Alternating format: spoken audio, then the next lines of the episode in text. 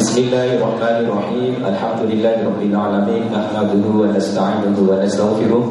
ونعوذ بالله من شرور أنفسنا ومن سيئات أعمالنا من يهد الله فلا مضل له ومن يضلل فلا هادي له أشهد أن لا إله إلا الله وحده لا شريك له وأشهد أن سيدنا محمدا عبده ورسوله لا نبي بعده رب اشرح لي صدري ويسر لي أمري واحلل عقدة من لساني يفقهوا قولي أما بعد. Yang sama-sama kita hormati pengasuh ngaji bareng kitab Ihya Ulumuddin karya Imam Al-Ghazali yang berhormat Gus Ulil Abshar yang sudah hadir di tengah-tengah kita, yang kami hormati Kiai Haji Doktor Muhammad Diotul Kuswadi, pembimbing pada pengajian hari ini. Beliau adalah pengasuh Pesantren Pemulangan Luhur Sidoarjo sekaligus Majelis Tasbih Nusantara. Yang kami hormati Sekretaris Dewan Pembina Yayasan Universitas Islam Malang beserta seluruh pengurus Yayasan Universitas Islam Malang. Yang kami hormati Rektor Universitas Islam Malang Bapak Profesor Doktor Haji Basuri M Si beserta Wakil Rektor. Yang kami hormati seluruh pimpinan fakultas, univ dan lembaga di lingkungan Universitas Islam Malang. Yang kami hormati pengurus takmir Masjid Al-Yaqub Universitas Islam Malang. Yang kami hormati para santri dan santriwati dari Pesantren Aliyatul Hismah, dari Pesantren Arrozi Fakultas Kedokteran Universitas Islam Malang, dari Pesantren Al-Amin dan pesantren di sekitar kampus Universitas Islam Malang, jemaah Bapak Ibu yang sama-sama dicintai oleh Allah Subhanahu wa taala. Syukur alhamdulillah kita panjatkan kepada Allah Subhanahu wa taala pada malam hari ini kita semua dapat hadir dengan niat untuk iktikaf di Masjid Al-Yaqub Indonesia ini sekaligus mengikuti pengajian kitab Ihya Ulumuddin karya Imam Al-Ghazali yang nanti akan diasuh langsung oleh Gus Ulil Abshar dalam serta Kiai Haji Doktor Muhammad Yatim Huswadi dalam rangka kegiatan Dies Natalis Universitas Islam Malang yang ke tiga puluh tujuh. Mudah-mudahan kehadiran kita dicatat oleh Allah Subhanahu wa taala sebagai amal ibadah, sebagai bekal kita ketika kelak menghadap Allah Subhanahu wa taala. Amin amin ya rabbal alamin. Salawat serta salam senantiasa tercurahkan kepada junjungan kita Nabi besar Muhammad sallallahu alaihi wasallam. Atas kehadiran beliau di muka bumi ini, curahan rahmat Allah Subhanahu wa taala terlimpahkan untuk kita semuanya. Bapak, ibu-ibu, para jemaah yang dicintai oleh Allah Subhanahu wa taala, mengawali pengajian kitab Ihya Ulumuddin pada malam hari ini, marilah kita awali dengan membaca surah Al-Fatihah seraya menghadap ridha Allah Subhanahu wa taala. Mudah-mudahan pengajian ini dapat menurunkan ridha Allah Subhanahu wa taala kepada kita semuanya. Ala hadziniyah wa ala kulliyatin salihah. Al-Fatihah. Bismillahirrahmanirrahim. Alhamdulillahirabbil alamin. Arrahmanirrahim. Maliki yaumiddin. Iyyaka na'budu wa iyyaka nasta'in. Ihdinas siratal mustaqim. Siratal ladzina an'amta 'alaihim, ghairil maghdubi 'alaihim waladdallin. Amin amin ya rabbal alamin. Selanjutnya marilah kita lantunkan shalawat Nurul Anwar bersama. Kepada yang bertugas disilakan.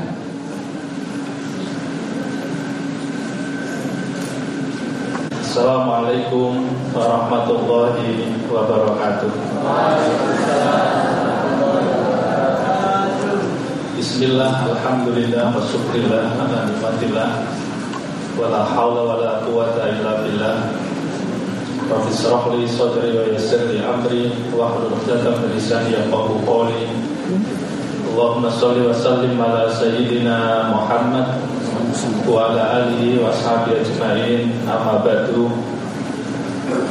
Ashabul fadilah, para alim, para ulama, wabil khusus al-mukarram Gus Ulil Abshar Abdallah beserta Bunyai. Alhamdulillah hadir dengan Bunyai Bunyai Ines. Ini saya sangat senang karena beliau sangat komunikatif dengan kami ketika mengundang Gus Ulil ini. Di samping itu juga keluarga besar Nahdlatul Ulama. Yang saya hormati Al-Mukarram Kiai Haji Doktor Muhammad Yatim Huswadi beserta Bunyai. Alhamdulillah dua kiai sama-sama didampingi oleh Bunyai. Inilah pengajian Ihya Ulumuddin, karena pada malam hari ini intinya adalah menata hati. Yang saya hormati jajaran Yayasan Universitas Islam Malang, jajaran Dewan Pembina, Pengurus, Pengawas Yayasan, para Wakil Rektor, para Dekan, Imam Unisma, para pimpinan, para dosen dan karyawan, serta mahasiswa-mahasiswi undangan yang dimuliakan oleh Allah Subhanahu wa Ta'ala. Alhamdulillah pada malam hari ini, malam besok kita libur kalau menurut tanggalan. Walaupun Unisma besok pagi tetap ada kegiatan zikir bersama bersama dengan Majelis Maulid Al-Hikmah. Pada malam hari ini kita ngaji bersama dengan Gus Pulil Hafson sama Kiai Haji tentang Ihya Ulumuddin. Luar biasa. Saya tadi sore mendapatkan W A dari panitia dua lembar yang akan dibahas pada malam hari ini. Saya menangkap, mudah-mudahan tidak salah, tentang hakikat zikir. Mudah-mudahan tidak salah. Sesungguhnya zikir ini bermuara dari membangun satu kehidupan, bermuara dari kolbu, hati seseorang. Zikrullah, ingat pada Allah Subhanahu wa Ta'ala. Ketika zikir, maka hati kita yang sesungguhnya kita ratu, kita sirami, kita pelihara, kita pupuk, sehingga kita akan menjadi orang-orang yang selalu ingat pada Allah Subhanahu wa Ta'ala. Ala bi dzikrillahi tatma'innul qulub.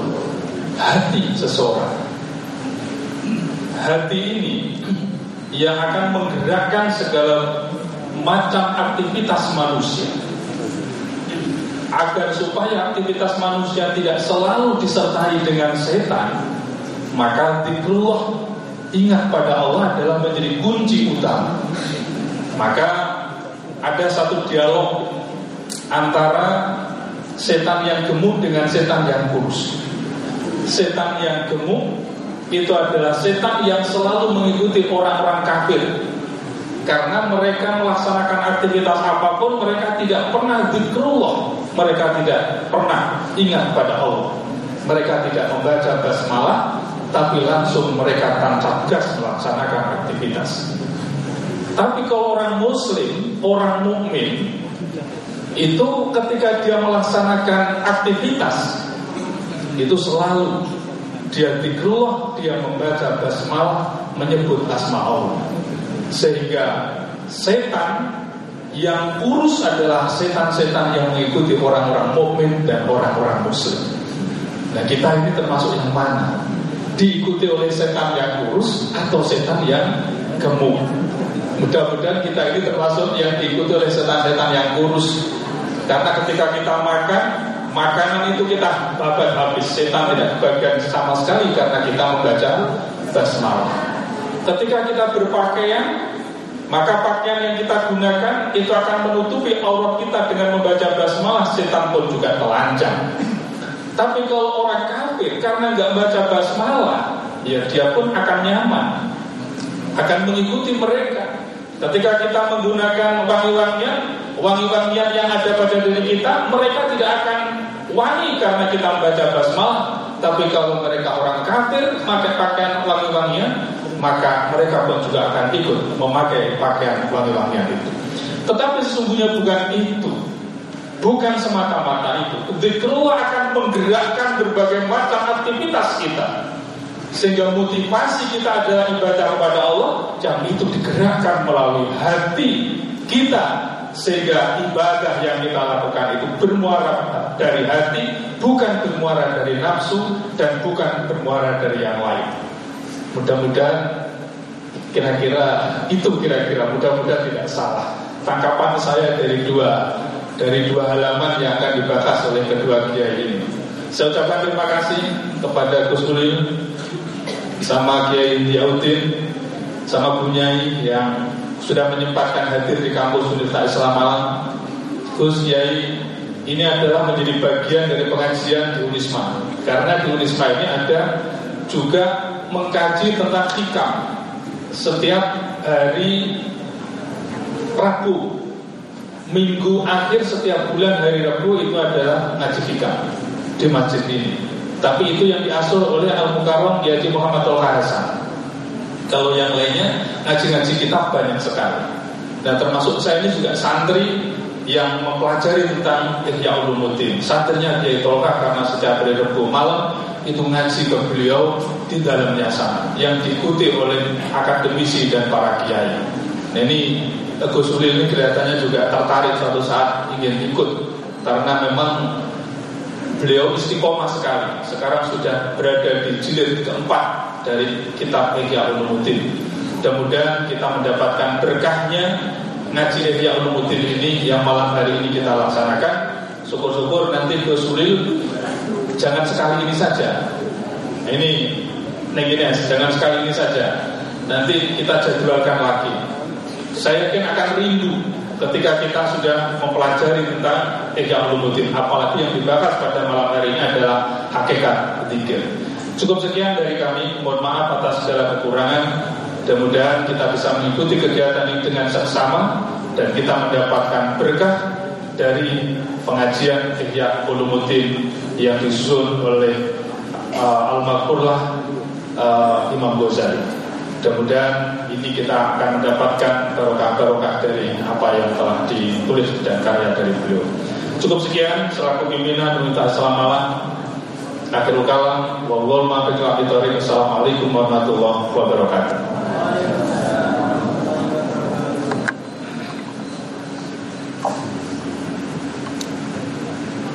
Assalamualaikum warahmatullahi wabarakatuh. Bismillahirrahmanirrahim. Alhamdulillahirabbil alamin wal 'aqibatu lil muttaqin wala 'udwana illa 'alal zalimin. Wassalatu wassalamu ala سيدنا وحبيبنا وقائدنا وقدوتنا محمد وعلى آله وأصحابه ومن تبعهم بإحسان إلى يوم الدين. رب اشرح لي صدري ويسر لي أمري واحلل عقدة من لساني يفقهوا قولي. آمين. أما بعد. حضرات المحترمين wal mukarramin, para kiai, para masyayikh, para akademisi, para dosen sivitas akademika Unisma Malang, wabil khusus kepada Bapak Rektor, Bapak Doktor Mashkuri yang memberikan kesempatan yang sangat berharga kepada saya pada malam hari ini di Universitas Islam Malang. Juga kepada Kiai Diotul yang pada malam hari ini juga bersedia datang menemani saya untuk ngaji kitab Ihya. Kepada para mahasiswa, mahasiswi, para santri, dan juga kepada para santri Ihya yang mengikuti pengajian Ihya pada malam hari ini melalui live streaming, baik yang ada di Indonesia maupun di luar negeri. Dan kepada semua teman-teman panitia yang membuat kegiatan Kopdar Ihya pada malam hari ini bisa berlangsung, saya ucapkan terima kasih juga. teman-teman semua pada malam hari ini sungguh merupakan kehormatan bagi saya karena saya bisa ngaji ihya di lingkungan kampus. Jadi saya anggap ini adalah ngaji ihya yang agak tidak biasa. Ya. Biasanya saya ngaji ihya itu di kalangan uh, di luar kampus, ya, di masjid, kadang di pesantren, kadang di yang rutin saya lakukan di Masjid Al-Maidoh di Ratu Telo Lama setiap awal bulan di B B N U di Jalan Kramat Raya Jakarta Pusat. Malam ini saya ngaji diikuti oleh para mahasiswa. Jadi ngaji ihya pada malam hari ini harus saya lakukan dengan cara yang agak beda ini Pak Rektor, karena yang ngaji ini bukan orang biasa. Dan kata Al-Ghazali, setannya orang-orang akademis ini juga titelnya akademis juga. Karena menurut Imam Al-Ghazali, setan itu mengikuti level orang yang disetan. Kalau orangnya itu titelnya S satu, itu setannya juga S satu. Tetapi kalau setannya itu P S D atau doktor, itu juga setannya juga doktor.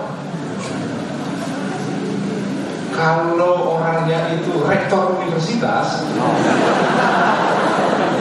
itu setannya juga kira-kira setan yang rektor juga. Jadi setan ini mengikuti orang yang digoda.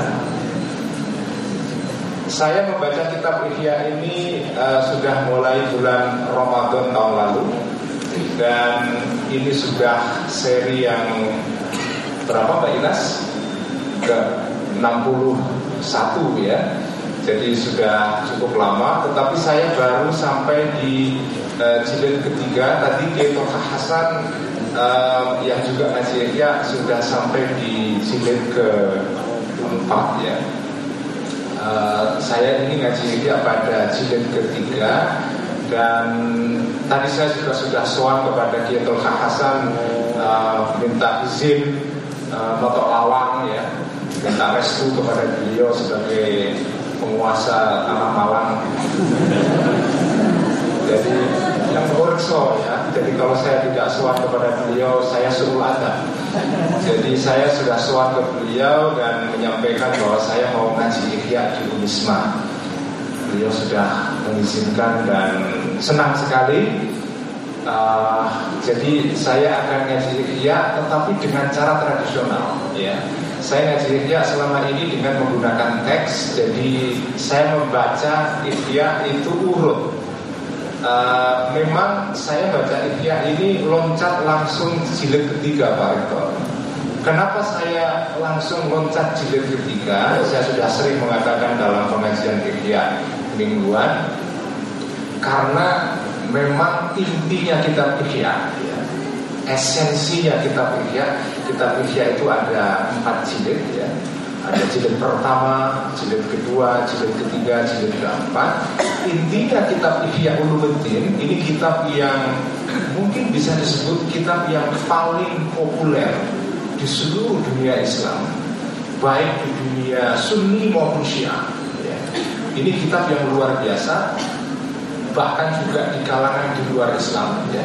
Ada seorang filosof Yahudi di Andalusia yang menulis ringkasan kitab ihya untuk kalangan orang-orang Yahudi, karena begitu besarnya pengaruh kitab ihya ini di uh, dunia Islam dan juga di luar dunia Islam. Nah, intinya kitab ihya itu ada di jilid ketiga dan jilid keempat. Jilid ketiga itu berbicara mengenai soal hal-hal akhlak-akhlak ya. Sesuatu yang bisa merusak jiwa manusia atau merusak kalbu manusia, yang di dalam istilah Imam Ghazali disebut dengan uh, al-muhlikat ya. Kemudian jilid keempat itu adalah mengenai obatnya, medikasinya, obatnya yang disebut oleh beliau dengan al-munjiyah, sesuatu yang bisa menyelamatkan orang dari al-muhlikah. Nah, saya sengaja loncat ke jilid ketiga karena saya anggap orang sekarang ini banyak penyakitnya. Ya. Nah, saya juga kena penyakit juga, penyakit hati maksudnya. Jadi saya langsung jilid ketiga, nanti jilid keempat, baru saya nanti mundur jilid satu dan kedua. Ini agak aneh memang. Ngaji saya kita kerja ini tidak seperti biasa. Jadi saya langsung loncat jilid ketiga, nanti jilid keempat, khatam saya mundur ke belakang. Ya. Jilid satu tentang ibadah. Jilid ke kedua tentang muamalah. Jadi ini ini uh, manhaj atau metode saya ngajinya agak kurang lazim karena apa itu dimulai dari tengah baru mundur ke belakang ya. Uh, jadi uh, agak beda. Nah saya malam ini akan ngaji kitab Ihya dan semoga teman-teman semua sudah membawa teksnya sudah ya nah, fotokopinya. Jadi sambil menerima iras-irus atau apa iras-irus itu uh, uh, sekaligus juga ya uh, belajar bahasa Arab ya karena bicara pesantren yang ingin saya lestarikan, tetapi saya akan menggunakan bahasa Indonesia karena yang ikut pengajian saya dari berbagai kalangan. Jadi saya sebetulnya saya lebih suka Kiai Haji ngaji pakai bahasa Jawa karena lebih lebih nyes ya lah. Lebih kena, lebih gereng, lebih nendang kalau bahasa orang Jakarta itu. Cuma kalau saya ngaji bahasa Jawa di sini paham, tapi nanti yang di dunia internet di uh, live streaming pada marah semua, karena yang ngaji dia ada dari Sumatera, Kalimantan, Sulawesi, ada dari luar Indonesia juga, ada dari Madura, Sunda. Jadi saya mengasihani orang-orang yang di luar Jawa, jadi saya memakai bahasa Indonesia.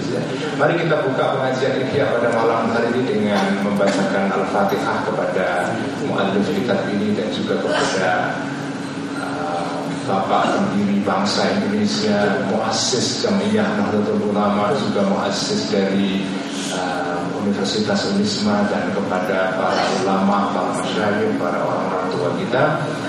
إلى نبينا وشفينا محمد صلى الله عليه وسلم وإلى أرواح الأنبياء والمرسلين وإلى أرواح الآل والأصحاب أجمعين وإلى أرواح أموات المؤلفين والمصنفين والعلماء الصالحين خصوصا مؤلف هذا الكتاب أبا حامد الغزالي قدس الله سره ونور ضريحه وعاد علينا من بركاته ونفعنا بعلومه وإلى أرواح آبائنا وأجدادنا ومشايخنا وأساتذتنا شهيد الله لهم الفاتحة. أعوذ بالله من الشيطان الرجيم بسم الله الرحمن الرحيم الحمد لله رب العالمين الرحمن الرحيم مالك يوم الدين إياك نعبد وإياك نستعين اهدنا الصراط المستقيم صراط الذين أنعمت عليهم غير المغضوب عليهم ولا الضالين آمين. بسم الله الرحمن الرحيم قال المؤلف رحمه الله تعالى ونفعنا به وبعلومه في الدارين آمين. Kita akan membaca kitab Ihya pada halaman sembilan ratus lima belas. Uh, sebelum saya membaca ini, saya akan berikan pengantar dulu. Uh, bagian ini itu adalah bagian penutup dari keterangan Imam Ghazali yang cukup panjang sebelumnya tentang apa yang beliau sebut sebagai madakhilus syaitan. Ya. Madakhilus syaitan artinya adalah jalan yang dipakai syaitan untuk menguasai manusia. Ya. Ada banyak jalan dan kata Imam Ghazali, jalan syaitan untuk menguasai jiwa manusia, merusak jiwa manusia itu tidak terbatas, banyak sekali. Tetapi beliau hanya menjelaskan beberapa madakhil atau jalan-jalan yang utama. Al-madakhil al-azimah ya, jalan-jalan pokok utama yang dijadikan uh, jalan atau wahana syaitan untuk bisa menguasai jiwa manusia. Nah, sekurang-kurangnya kalau kita itu ngerti tentang madakhilus syaitan, walaupun kita tidak bisa menyetop atau menutup pintu syaitan ini secara keseluruhan, tapi minimal kalau kita sudah mengerti ya madakhilus syaitan itu, maka minimal kita bisa ancah-ancah, kita bisa membuat semacam pertahanan diri, kita bisa membuat semacam antibodi, kita membuat sesuatu yang bisa melindungi kita dari jalan masuknya syaitan. Bagian terakhir saya ingin singgung sedikit karena ini relevan dengan keadaan kita sekarang. Pada bagian akhir Al-Ghazali menyebutkan bahwa salah satu salah satu madakhil syaitan, pintu masuknya syaitan itu adalah, salah satunya adalah melibatkan orang-orang awam di dalam pembahasan mengenai masalah-masalah keagamaan, masalah-masalah keilmuan yang mereka tidak punya modal untuk itu. Ya, Al-Ghazali menyebutkan dalam bagian sebelumnya, wa min abwabihi hamlul awami alladziina lam yumarisu al-ilma wa lam yatafakharu fihi, yaitu mendorong orang-orang awam, orang-orang yang tidak punya pengetahuan yang cukup untuk ikut-ikut ngomong, berdiskusi, membahas masalah-masalah keilmuan, keagamaan yang mereka punya kompetensi baik. Hanya karena mereka punya akun Facebook ya, atau punya W A ya, dan bisa nulis apa saja, lalu kita dorong mereka untuk ikut membahas sesuatu yang mereka tidak punya kompetensi. Itu merupakan jalan syaitan masuk merusak jiwa manusia. Karena begitu orang-orang awam ini kita ajak masuk ke dalam pembahasan-pembahasan yang mereka tidak punya kompetensi di situ, maka rusak urusan di dalam masyarakat.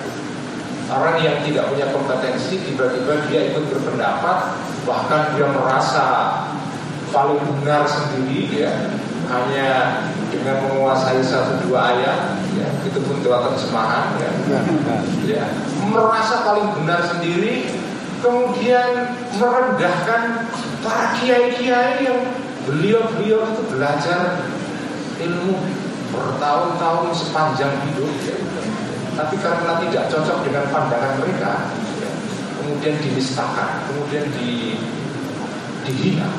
Yang sekarang ini merupakan pemandangan yang umum di dalam kehidupan medsos kita. Al-Ghazali sudah membahas ini kurang lebih seribu tahun yang lalu. Makanya baca kitab Ihya itu biasa menarik karena ini kitab yang ditulis oleh Imam Al-Ghazali hampir seribu tahun yang lalu. Tetapi kadang-kadang pembahasan Al-Ghazali itu baru kemarin sore, baru kemarin sore. Termasuk tadi uh, salah satu pintu masuknya syaitan yang dibahas oleh Imam Ghazali adalah hati-hati ngajak orang awam membahas sesuatu yang mereka tidak siap. Itu berbahaya.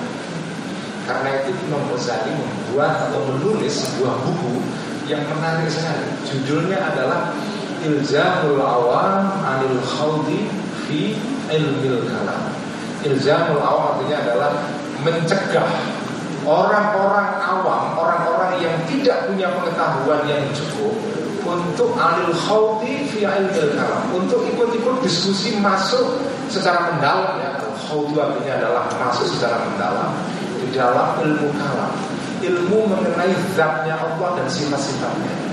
Itu tidak semua orang siap masuk di dalam ilmu semacam itu. Padahal Imam Asy'ari, Abu Hasan Al-Asy'ari, pendiri dari mazhab atau akidah Asy'ariyah yang merupakan akidah uh, Ahlussunnah wal Jamaah di Indonesia dan seluruh dunia Islam. N U itu akidahnya adalah Asy'ariyah. Imam Asy'ari menulis buku Istihsanul Istihsanul Khawdi fi 'Ilmil Kalam. Istihsanul Khawdi fi 'Ilmil Kalam, bahwa membahas, mendalami ilmu kalam itu baik. Itu kata Imam Asy'ari. Tetapi kata Al-Muzani, kalau orang tidak cukup modalnya, tidak bagus. Hanya orang-orang yang siap ya, seperti anak-anak Unisma Malang ini, mungkin nah, boleh lah ya, ikut membahas ilmu-ilmu yang agak sedikit spekulatif. Tapi kalau orang awam, orang awam itu ya sudah, kita ajak mereka membahas ilmu-ilmu yang dibutuhkan untuk kehidupan sehari-hari mereka. Bagaimana mereka cara salat, bagaimana cara mereka puasa, zakat, bagaimana cara mereka haji. Itu ilmu-ilmu yang di dalam kitab Ta'limul Muta'allim ya, pada bagian-bagian pertama disebut dengan ilmu hal. Sebenarnya dalam fikih juga ada konsep mengenai ilmu hal. Ilmu hal artinya adalah ilmu yang dibutuhkan seseorang pada saat itu. Kalau dia butuhnya bagaimana cara dia salat dengan benar, ilmu halnya dia adalah belajar salat. Kalau ilmunya dia harus sampai bagaimana cara puasa yang benar, ilmu halnya adalah bagaimana dia puasa dengan benar. Kalau dia mau menyelenggarakan haji, mau pergi haji tahun depan ya, ilmu halnya orang itu adalah apa? Belajar manasik. Itulah yang disebut dengan ilmu hal. Dan ilmu hal ini kata Imam Ghazali, itulah ilmu yang pertama kali wajib ya, fardhu ain dipelajari oleh semua orang. Dan masing-masing orang itu beda ilmu halnya. Ilmu halnya Pak Rektor mungkin bagaimana cara mengembangkan Unisma, nah, kan? Tapi ilmu halnya mahasiswa S satu bagaimana menghadapi U T S besok, ya kan? Beda sekali. Masing-masing orang ilmu halnya adalah beda-beda. Kalau lagi mau masuk perguruan tinggi ya ilmu halnya ikut hidup ya. Jadi itulah ilmu yang wajib dipelajari oleh masing-masing orang. Ilmu praktis yang langsung digunakan dan dilaksanakan pada saat itu. Itulah sebaik-baik ilmu yang dipelajari oleh seorang mukmin, yaitu ilmu hal. Nah kalau ilmu yang tidak ilmu hal, apalagi ilmu yang spekulatif ya, teologi, falsafah, tasawuf yang mendalam sekali yang disebut dengan tasawuf falsafi, Ibnu Arabi, ah itu ya jangan, orang awam jangan diajak ngomong soal itu. Ini hanya untuk orang-orang yang punya kompetensi. Kata Al-Ghazali mengajak orang awam masuk di dalam pembahasan yang mereka tidak siap, itu merupakan madakhilus syaitan. Pintu masuknya syaitan menggoda orang. Ya, ilmunya sendiri bagus, tapi kalau orangnya belum siap itu tidak baik. Ilmunya sendiri bagus, ilmunya sendiri fitratihi per se as such ya, ilmunya sendiri as such itu bagus. Tetapi karena orang yang bersangkutan tidak punya kesiapan untuk mempelajari ilmu itu, kata Al-Ghazali, itu bisa menjadi madakhilus syaitan. Nah, sekarang kita di ujung pembahasan mengenai madakhilus syaitan ini, dan Al-Ghazali membahas tentang bagaimana mengobatinya, bagaimana menutup syaitan supaya tidak menggunakan jalan-jalan ini masuk untuk menggoda, menguasai dan merusak jiwa manusia. Kata Al-Ghazali, cara menutup terbaik adalah ya, bagaimana kita bisa uh, pintu-pintu masuknya syaitan ini dihalangi, ditutup sama sekali. Jadi kalau misalnya salah satu madakhilus syaitan adalah membawa, mendorong orang-orang awam untuk ikut-ikutan bicara dalam masalah-masalah yang mereka tidak punya kompetensi, cara menutupnya ya jangan melakukan itu. Itu yang paling pertama. Nah saya akan teruskan pada halaman sembilan ratus tiga belas, eh, lima belas ya, paragraf pertama. Bismillahirrahmanirrahim. Qala Abu Hurairah. Qala berkata Abu Hurairah, sahabat Abu Hurairah. Kata sahabat Abu Hurairah, ini semacam apa? Keterangan yang berupa kisah. Iltaqa syaitanul mu'min. Iltaqa bertemu syaitanul mu'min, ini syaitannya orang beriman. Wa syaitanul kafiri, dan syaitannya orang-orang kafir. Jadi setannya orang-orang beriman dan setannya orang-orang kafir suatu hari mereka mengadakan reuni ya, bertemu mereka rendezvous ya. Faida ya, faida maka tiba-tiba ya, ini adalah partikel atau huruf mufajaah. Faida tiba-tiba, ujuk-ujuk kalau bahasa pondoknya. Syaitanul kafir, syaitannya orang kafir, dahinun um, apa berminyak, artinya gemuk ya, berminyak karena subur ya, badannya ya. Dahilun berminyak, rambutnya pakai pomade. Nah, nggak tahu sekarang ada nggak pomade? Acok. Rambutnya berminyak keren ya, cukurannya bagus. Saminun gemuk ya. Kasim berpakaian yang cool, yang keren ya, pakai jeans ya. Ini ini setannya orang kafir. Sementara wa syaitanul mu'min, ya, wa syaitanul mu'min, dan setannya orang mukmin, mahzulun kurs, ashafu, rambutnya uh, apa? Tidak tidak rapi, nggak pernah disisir ya. Ashafu itu morak-marik rambutnya, ya. Semrawut ya. Rambutnya nggak pernah disisir, banyak tumone ya. Kutunya banyak. Akbar berdebukan apa? Berdebu uh, ya. Akbar berdebu ya. Arim telanjang ya. Maksudnya tidak pakai baju yang lain.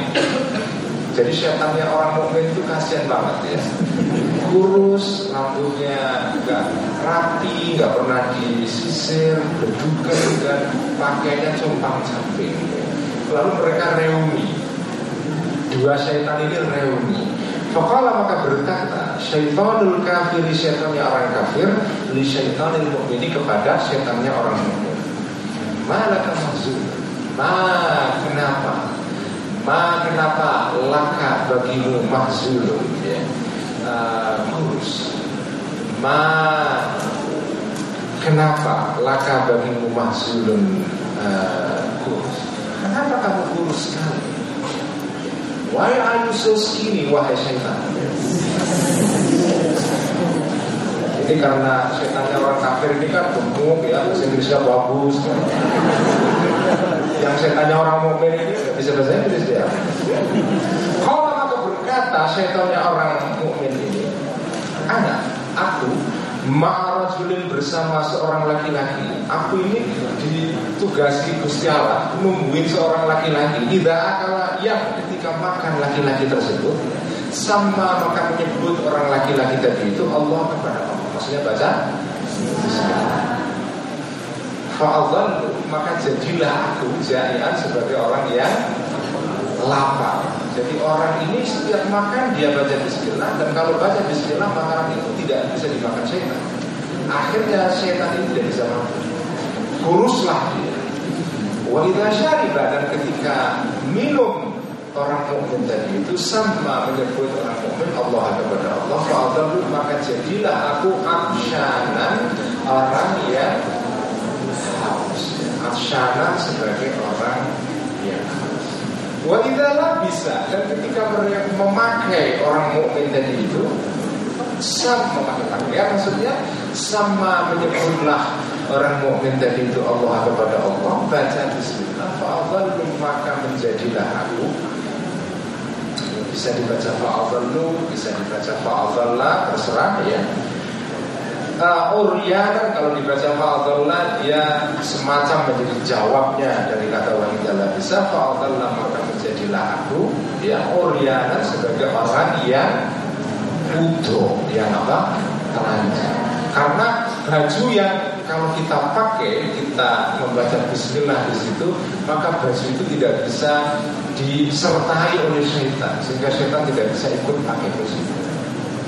Jadi kalau kita beli baju baru, kita pakai, lalu kita tidak bisa membaca, tidak membaca bismillah di situ, maka yang pakai baju bukan hanya kita, tapi juga ada pihak lain yang ikut memakai baju itu, pihak ketiga. Namanya siapa? Jadi makanya cepat rusak kalau nggak pakai bismillah, karena ada orang lain ikut ikut apa ikut ikut pakai. Wa idza dahan, wa idza dahan, dan ketika uh, memakai minyak atau berminyak ya, seorang mukmin tadi itu, ketika dia nyisir rambut pakai minyak ya, sama pakai gel kan? Sama maka menyebut seorang mukmin tadi itu Allah Allah. Fa'adhallu, maka jadilah aku ya syaitan ya, syaitan sebagai orang yang apa? Rambutnya modal madu, apa? Morat-marit ya. tidak sisiran. Faqala. Nah, kemudian ketika syaitannya orang mukmin tadi curhat seperti itu, ya, faqala, maka menjawab syaitannya orang kafir. Dia menjawab, lakin ini, lakin ini tetapi aku ma'al julin bersama seorang laki-laki, ya. La, kalau disebut ma'al julin di sini berarti yang perempuan juga tidak kena. Kena masalah enggak? Ini ma'al julin di sini juga di situ perempuan juga masuk, ya. Dalam bahasa Arab itu disebut dengan apa? Uh, Tahlil, ya. Jadi disebut laki-laki tapi sebetulnya perempuan juga masuk di sini. Kalau di Quran disebut ya ayyuhalladzina amanu, berarti orang-orang beriman perempuan enggak masuk. Ya ayyuhalladzina amanu kutiba alaikumus siyam kama kutiba alal ladzina min qablikum, wahai orang-orang wahai orang-orang laki-laki yang beriman, kutiba diwajibkan bagi kalian berpuasa, yang perempuan tidak wajib puasa. Kan enggak begitu toh? Ya ayyuhalladzina amanu di situ juga menyangkut perempuan juga. Dalam ilmu balaghah itu disebut dengan at-tahlil, ya, menyebut satu tapi maksudnya adalah apa? Mencakup yang lain, ya. Seperti kata misalnya uh, al-qamarani, ya, dua rembulan. Mana ada rembulan dua? Rembulan kan cuma satu, ya kan? Tapi di sini al-qamarani artinya adalah rembulan dan matahari. Itu disebut, itu yang dalam bahasa Arab disebut atau dalam bahasa Inggris disebut dengan Uh, figure of speech, ya, gaya bahasa. Salah satu gaya bahasa dalam bahasa Arab itu disebut dengan at-taglib, ya. At-taglib artinya adalah menyebut satu tapi yang dimaksudkan sebetulnya adalah seluruhnya. Semua dimaksudkan, ya. Jadi itu yang disebut dengan at-taglib. Yang disebut satu tapi yang dimaksudkan juga yang lain. Jadi di sini kalau disebut ma'arajulin bukan berarti yang perempuan aman saja, tidak terkena godaan syaitan, tidak begitu. Lakin tetapi aku, syaitan, syaitannya orang kafir, ma'arajulin bersama seorang laki-laki layak adu, yang tidak melakukan rajulin tadi itu syai'an sedikitpun min dzalika dari yang sudah disebut tadi. Aku beruntung mas, mas, mas, mas syaitannya orang mukmin tadi itu, saya beruntung. Saya nungguin seorang laki-laki yang tidak melakukan sedikit pun dari yang sudah kau sebutkan itu. Jadi karena dia tidak melakukan itu, maksudnya tidak membaca bismillah, ya. Fa'ana, maka aku usyariku menyertai aku hu terhadap rajulin tadi itu fi ta'amihi, di dalam makanannya rajulin, wa syarabihi, dan di dalam minumannya rajulin, wa libasihi, dan di dalam pakaiannya rajulin tadi itu. Kalau dia makan karena nggak baca bismillah, aku ikut makan. Kalau dia makan sate, aku ikut makan sate, ya. Makan daging donat, aku ikut makan daging donat. Kok saya mau makan terus kok, ya kan? Dia minum Coca-Cola, saya minum Coca-Cola, ya. Walibasi, dia pakaian pakaian bagus, saya ikut berpakaian dengan dia. Jadi dengan kata lain, apa yang bisa kita pelajari dari keterangan Imam Ghazali ini? Jadi di dalam bagian sebelumnya Imam Ghazali mengatakan begini. Saya sudah sering mengatakan ini dalam pengajian mingguan, tapi karena yang di sini baru ikut sekarang mungkin, ya, uh, mungkin saya berikan penjelasan sedikit. Al-Ghazali dalam bagian sebelumnya beliau menerangkan begini, bahwa setiap manusia tanpa terkecuali, setiap manusia itu punya syaitan masing-masing, ya. Selain juga punya malaikat, ya. Tapi karena itu bukan menjadi fokus pembicaraan di sini, yang menjadi pembicaraan adalah soal syaitan. Setiap manusia likulli insani, bagi setiap manusia syaitan. Semua orang itu punya syaitan. Enggak peduli kelas sosialnya, ya. Kelas rendah, kelas menengah, kelas atas, ya. Kelas awam, kelas terdidik, ya. S satu, S dua, S tiga, orang biasa, orang elit, semua Semua manusia itu punya syaitannya sendiri. Sampai sahabat pernah bertanya, itu dikutip dari hadis Nabi. Sahabat bertanya kepada Nabi, Nabi, jenengan juga ditunggui syaitan juga? Oh iya, saya ini Nabi ini, itu ada syaitannya juga. Cuma bedanya kalau setannya Nabi itu sudah dijelaskan. Tapi kalau setan yang menggigit kita ini, setan yang liar sekali ya. Udah liar gemuk, sehat, masih muda, atletis, muda. Pokoknya kita akan dikuasai oleh setan kita. Nah kalau Kanjeng Nabi setannya sudah ditaklukkan, didomestikasi, dikerangkeng. Jadi kalau kayak virus itu dikarantina ya. Jadi nggak bisa ngapa-ngapain. Tapi kalau kita semua nggak bisa begitu. Jadi intinya adalah ini secara apa? Secara filosofis sebetulnya konsep ini ingin mengatakan begini: semua orang manusia itu punya potensi salah. Semua manusia itu punya potensi salah karena ada setan di dalam diri kita masing-masing. Tidak ada orang yang mentang-mentang dia sudah ibadah rajin sekali jadi orang yang soleh, enggak. Dia tetap ada kemungkinan dia salah. Karena itu salah satu konsep penting di dalam tasawuf ya. Kalau kita belajar ilmu tasawuf, ilmu kebatinan Islam ya, itu kan salah satu konsep penting adalah yang disebut ya teman-teman semua, yang disebut dengan konsep al-khawf war-raja. Al-khawf war-raja. Khawf artinya apa? Takut, waspada, hati-hati, precaution ya. Kita harus hati-hati. Tapi pesimis itu al-khawf. Tapi juga al-khawf itu tidak boleh menguasai kita. Tetap harus ada ar-raja, harapan, optimisme. Tapi optimisme tanpa disertai al-khawf itu juga bahaya. Kenapa kita harus ada al-khawf? Kita harus takut, kita harus pesimis, kita harus khawatir. Karena tadi itu, kata Al-Ghazali, setiap orang itu ada syaitannya masing-masing. Yang disebut dalam kitab Ihya ini sebagai namanya syaitan ini adalah al-walha. Al-walha. Bagus sekali nama Arabnya ini, tapi jangan dijadikan nama anak-anak kalian ya. Nanti karena bagus, orang Jawa itu kan kalau ada kata Arab bagus langsung dijadikan nama anaknya itu. Ini ada Walhan, nanti ada anaknya disebut dengan Ahmad Walhan gitu. Bahaya ya, itu nama setan itu. Ya, Walhan itu artinya adalah nama setan yang membuat kita lengah.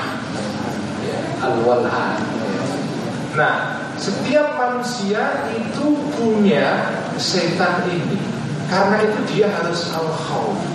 Dia harus waspada, harus pesimis, harus hati-hati. Nah karena itu di dalam pembahasan tadi yang baru kita baca ya, di dalam kitab Ihya ini, setan itu dibagi dua.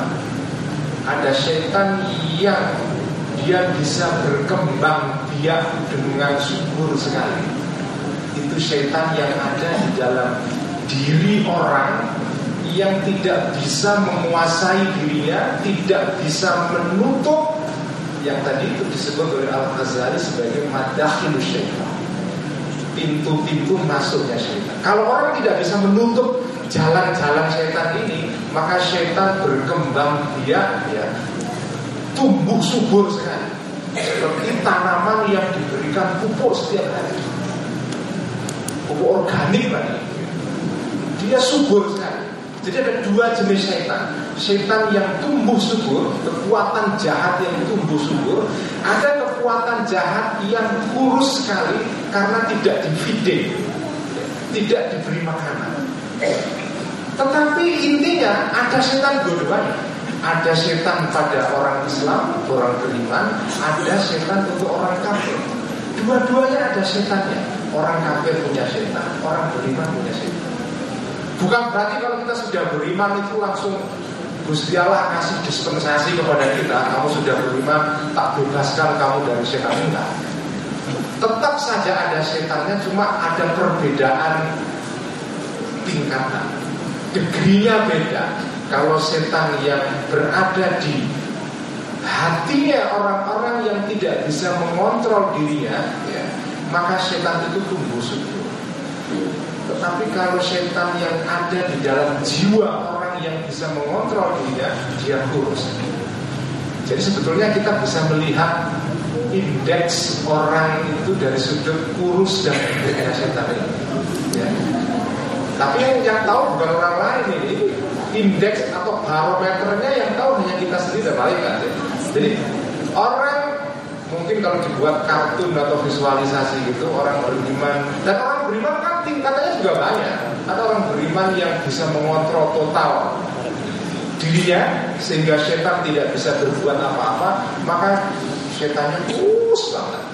Tetapi kalau dia ya dia bisa kontrol tapi tidak sepenuhnya, ya setannya walaupun tidak segemuk setannya orang kafir, tapi tetap dia bisa berkembang dengan subur juga. Jadi konsep di sini adalah apa, ajaran atau filsafat moral ya, kalau kita bisa sebut begitu. Filsafat moral yang bisa kita ambil dari sini adalah orang itu jangan merasa aman, jangan merasa kalian itu merasa bisa selamat dari godaan setan. Karena itu, karena itu kita selalu disunahkan dalam melakukan apapun ya, kita membaca bismillah, membaca isti'adzah, karena ya itu untuk apa sih sebetulnya, kenapa kita disuruh baca a'udzubillahi minasyaitonir rajim setiap saat, membaca bismillah, kan sebetulnya kembalinya ke ini. Karena kita punya konsep bahwa setiap orang itu punya setannya dalam dirinya masing-masing. Setiap orang di dalam dirinya ada virus. Tidak ada orang yang bersih dari virus itu sebetulnya. Setiap manusia dalam dirinya ada virus. Bedanya ada virus yang dormant, apa dormant itu yang tidur, ya tidak aktif. Ada virus yang aktif. Tapi intinya ada virus. Gak mungkin kita itu bisa mengkarantina seluruh virus setan yang ada pada diri kita. Karena itu kita diminta oleh Al-Ghazali untuk hati-hati. Saya akan teruskan. Wa kana Muhammad bin Wazir. Wakana dan ada Muhammad ibn Wasin, Muhammad ibn Wasin seorang tabi'in ya, yaqulu berkata, kulla yawmin setiap hari ba'da salat subuhi setelah salat subuh, beliau wiridannya begini. Ini penting ya, kalau ada yang pengen mewiridkan ini ya, ini salah satu wiridan dari seorang tabi'in yang uh, bisa dianggap sebagai salah satu tokoh awal perkembangan tasawuf ya, Muhammad ibn Wasin.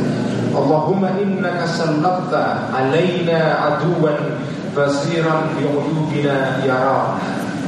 Allahumma wahai Allah, innaka sesungguhnya engkau wahai Allah, sallabta, memberikan kekuasaan engkau wahai Allah, alaina kepada kita, aduwan terhadap seorang musuh yaitu syaitan, basiran yang mengerti sekali, bi'uyubina dengan kelemahan-kelemahan kami, yaitu syaitan yang bisa menjadikan kelemahan kami sebagai pintu masuknya dia untuk menguasai kita.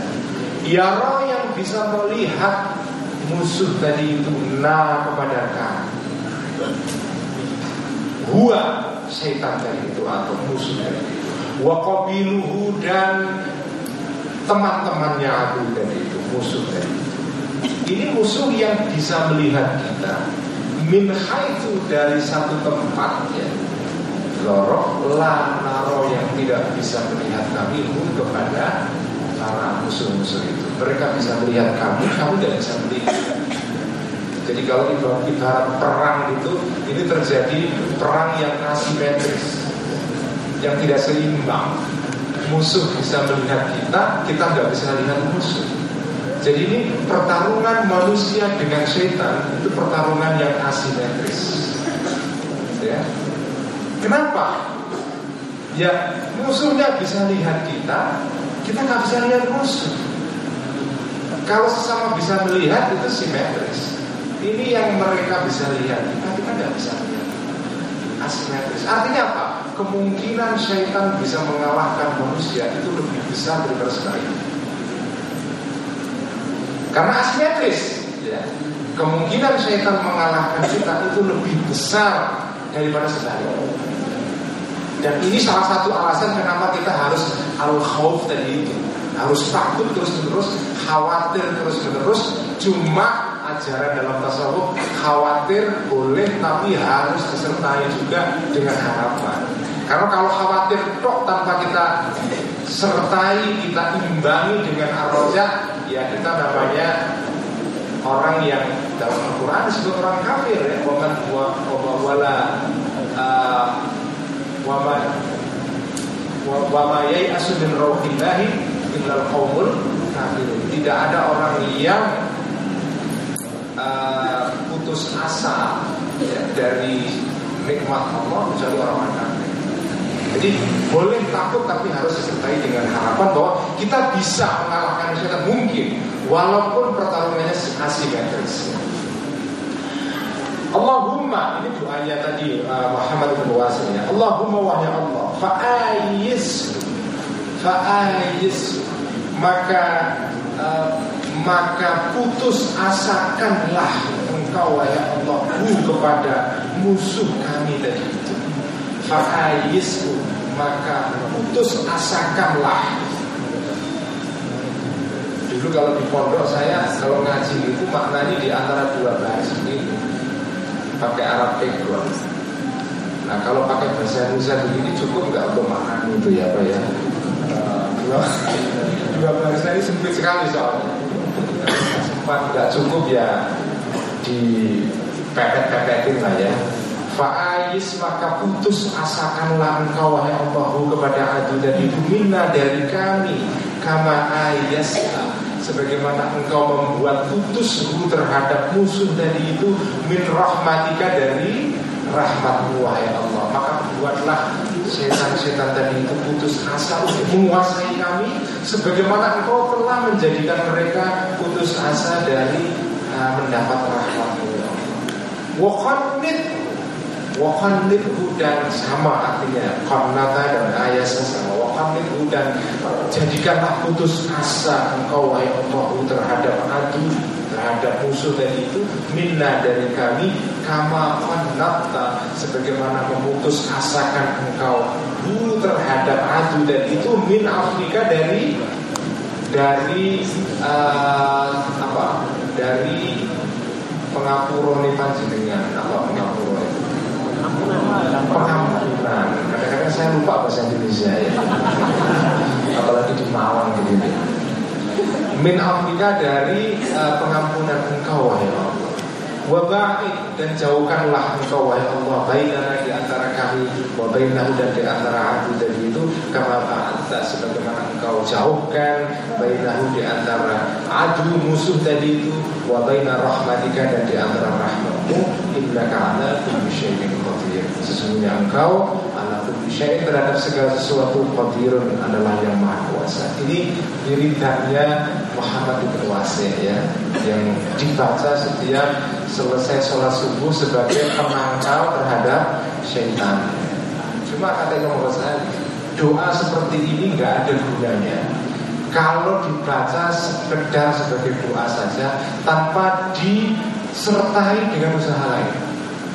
Dalam bagian sebelumnya Al-Muzani mengatakan zikir itu hanya berguna bagi orang-orang yang memenuhi syarat.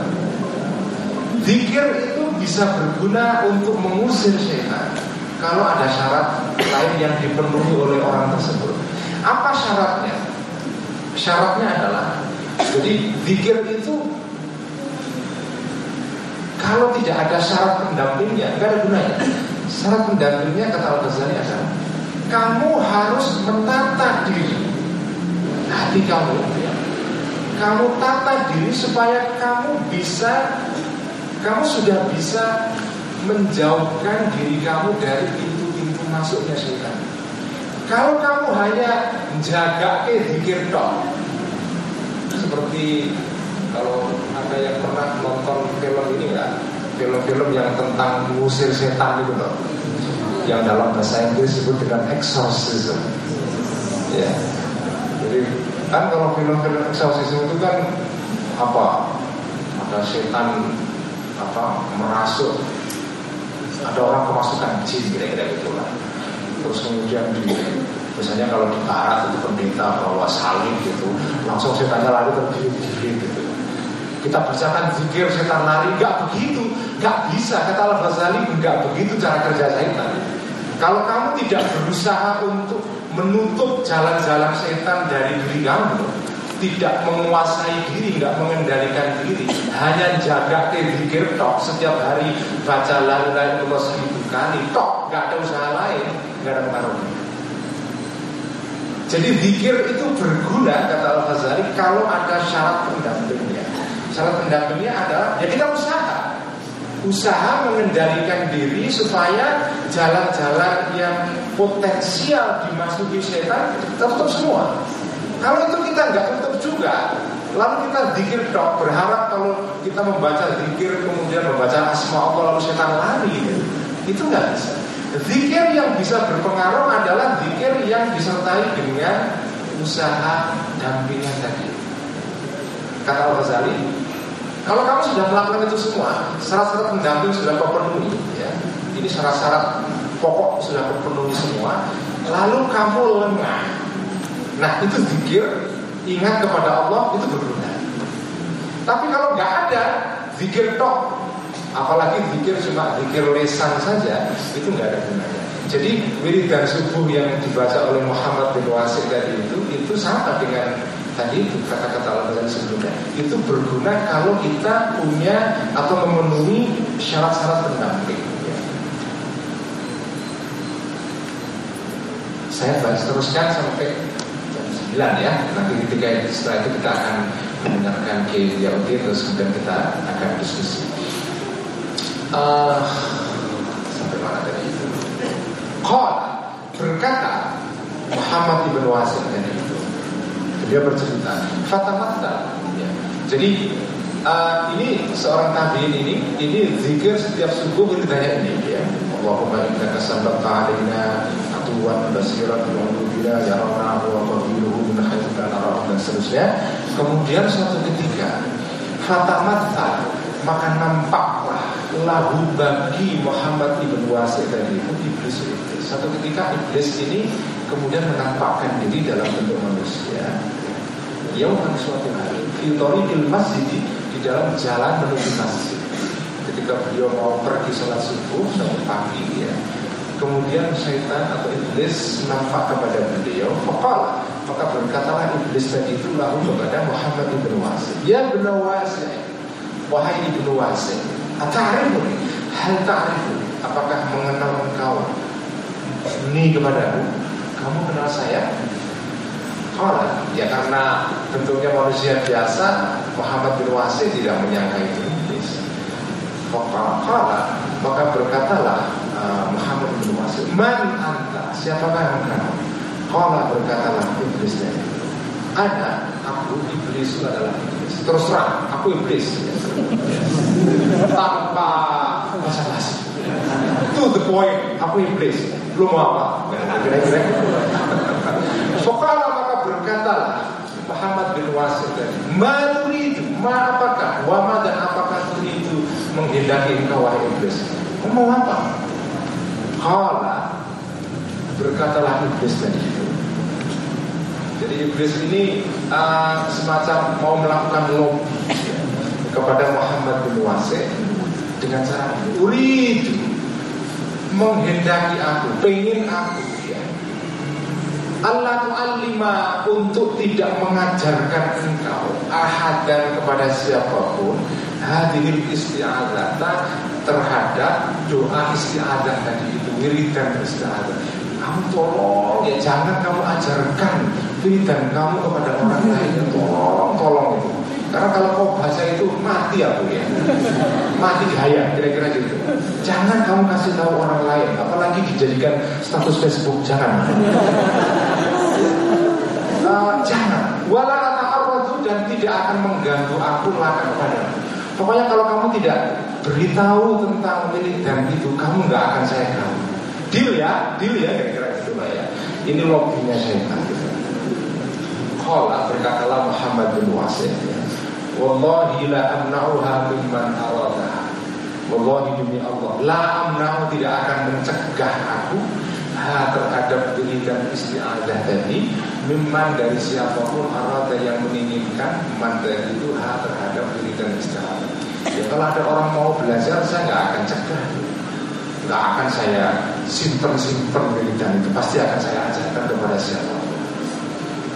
Ya intinya, intinya ini salah satu apa ya, salah satu obatnya kita untuk menangkal, menghadang eh, kemungkinan syaitan itu untuk masuk menguasai kita, ya salah satunya wiridan. Tapi kata Imam Al-Ghazali, wiridan ini harus disertai dengan syarat pendamping. Kalau enggak, enggak bisa. Fas, fasna maka uh, fasna maka berbuatlah wahai engkau iblis ma terhadap sesuatu syita yang menghindari. Kamu mau ngapain silahkan, saya gak akan berhenti untuk mengajarkan wiridan ini kepada siapapun. Wa Abdurrahman ibn Abi Laila, dan dari Abdurrahman ibn Laila, ya, juga salah seorang tabi'in, qala berkata Abdurrahman ibn Abi Laila, kana syaitanun ya'ti an-nabiyya sallallahu alaihi wasallam biyadihi syu'latun min narin. Kana adalah syaitanun, syaitan. Suatu hari ada syaitan yakti yang datang an-nabiyya kepada kanjeng Nabi sallallahu alaihi wasallam biyadihi dalam keadaan uh, jumlah harian, dalam bahasa Arab disebut dengan jumlah harian, biyadihi dalam keadaan di tangan syaitan tadi itu syu'latun, ada apa? Ada syu'latun itu oncor, kalau di sini bahasa obor, syu'latun obor, oncor itu bahasa daerah Pati jadinya, obor, syu'latun obor, ya. Minari dari api. Jadi satu kali ada syaitan mendatangi Nabi membawa obor api. Fayaqumu, maka berdirilah syaitan tadi itu baina yadayhi di depan kanjeng Nabi. Wahua dalam keadaan Nabi tadi itu yusalli, salat Nabi tadi itu. Kayak kamu maka membacalah Nabi, membaca Fatihah, ya, membaca apa, mau kita teh, membaca ayat Al-Quran, membaca ta'awwadu dan membaca isti'adzah, a'udzubillahi minasyaitonir rajim kaki Nabi. Fa'ayat ab, maka tidak pergi, tidak pergi iblis tadi itu. Sudah dibacain bismillah, ta'awud segala macam. Enggak ada pengaruhnya apa-apa. Fakta maka datanglah kepada kanjeng Nabi Jibril, malaikat Jibril alaihi salam, faqala, maka berkatalah malaikat Jibril lalu kepada kanjeng Nabi, qul, ucapkanlah engkau wahai kanjeng Nabi wiridan ini, a'udzu bikalimatillahi tammati allati la yujawizuhunna barrun wala fajirun min syarri ma yaliju fil ardi wa ma yakhruju minha wa ma yanzilu minas sama'i wa ma ya'ruju fiha wa min fitanil laili wan nahari dan seterusnya. Aqul a'udzu a'udzu bi kalimatillahi tammati allati la yujawizuhunna. A'udzu minta perlindungan aku bi kalimatillahi dengan kalimat-kalimat Allah tammati yang sempurna. Allati la yujawizuhunna yang tidak bisa melewati hunna terhadap kalimat tadi itu barun, orang yang baik, ya, wala fajirun dan bukan orang, dan juga orang yang fajir, orang yang zalim, ya. Kata barun dalam bahasa Arab kalau dibaca barun artinya adalah orang baik, tapi kalau dibaca birun artinya adalah kebaikan. Kalau dibaca burun artinya adalah gambur, ya. Jadi harokat di dalam bahasa Arab itu menentukan makna. Anda baca barun artinya sendiri, Anda baca birun artinya sendiri, ya. Laisa birru an tuwallu wujuhakum qibala al-masyriq wal maghrib, ya. Itu albirru artinya adalah kebaikan. Tapi kalau dibaca al-burru artinya adalah random yang biasa dipakai untuk bikin berdoa, ya. Jadi beda. Makanya baca bahasa Arab itu harus hati-hati. Karena bahasa Arab itu, ini sedikit bintang ya untuk pelajaran. Bahasa Arab itu bahasa yang unik sekali. Kenapa demikian? Karena bahasa Arab itu hanya mengenal tulisan dalam bentuk konsonan. Itu tidak seperti bahasa Indonesia. Bahasa Indonesia itu hurufnya, penulisannya itu kan ada huruf konsonan, ada huruf vokal. Jadi kalau misalnya apa ini ada i huruf vokal, n huruf konsonan, i huruf vokal, jadinya ini. Tapi kalau bahasa Arab, semua huruf yang ditulis itu konsonan, semuanya. Gak ada huruf hidup, gak ada. Makanya kalau huruf pegon gitu, kalau kita nulis Bank Mandiri ya, itu tulisannya apa? Mim, Nun, Dal, Ro. Bacanya apa? Mandiri. Tapi kan bisa dibaca mundur, gitu. Bisa dibaca mandar, bisa dibaca mindur, bisa dibaca mandir, bisa dibaca mandor. Karena apa? Karena yang ditulis hanya huruf vokal. Huruf nun, sod, rob bisa dibaca nasor, bisa dibaca nusiro, bisa dibaca nasuro. Meskipun nasuro tidak ada, tapi secara teoritis bisa dibaca nasuro, bisa dibaca nasiro walaupun tidak ada, bisa dibaca nisuro, ya bisa.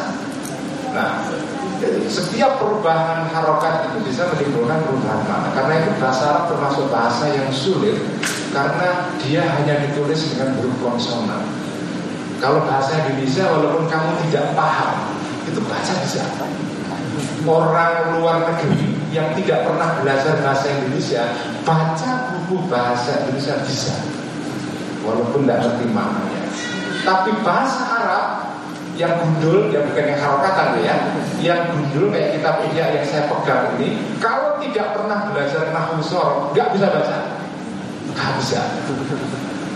Bahasa Indonesia bisa, bahasa Arab bisa. Harus belajar nahwu sorof. Jadi bahasa Arab itu belajarnya dua kali, belajar nahwu, belajar sorof, kemudian belajar maknanya ya. Tiga kali tingkatan itu. Nahwu untuk mengetahui harokat akhir yang disebut dengan i'rab, sorof untuk mengetahui harokat sebelum akhir ya. Kemudian maknanya, karena makna itu penting. Nah kalau bahasa Indonesia hanya dua tingkat saja, atau satu tingkat, baca maknanya saja. Jadi ini barun, birun, burun artinya beda. Min syarri ma yalizu, berlindung aku dari Allah dari min syarri ma, dari uh, kejahatan segala sesuatu yang yalizu, yang masuk fil ardi, dalam bumi, wa ma, dan segala sesuatu yakhruju, yang keluar, ma dari itu minha, dari bumi, wa ma, dan sesuatu yang zilu, yang turun, minas sama'i, dari langit, wa ma, dan sesuatu ya'ruju, yang naik, fiha, kepada langit atau di dalam langit, wa min fitnahil laili, dan dari fitnah-fitnahnya malam dan hari dan siang, wa min tawariqil laili, dan dari segala kejadian-kejadian pada malam hari, wa nahari, dan siang hari, illa tariqan, kecuali kejadian atau sesuatu yatruku, yang terjadi bi khairin, dengan kebaikan, ya Rahman. Ini adalah wiridan Kanjeng Nabi untuk menolak syaitan. Faqala, maka berkatalah, maka mengucapkan Kanjeng Nabi, dzalika, terhadap tadi itu, faqafi'a, maka padamlah syu'latuhu, obornya iblis tadi itu, wa kharra, dan terjungkal iblis tadi itu, ala wajhihi, terhadap uh, wajahnya iblis, terjungkal. Sekian ngaji Ihya pada malam hari ini. uh, Satu jam cukup lah ya. uh, Jadi intinya adalah apa?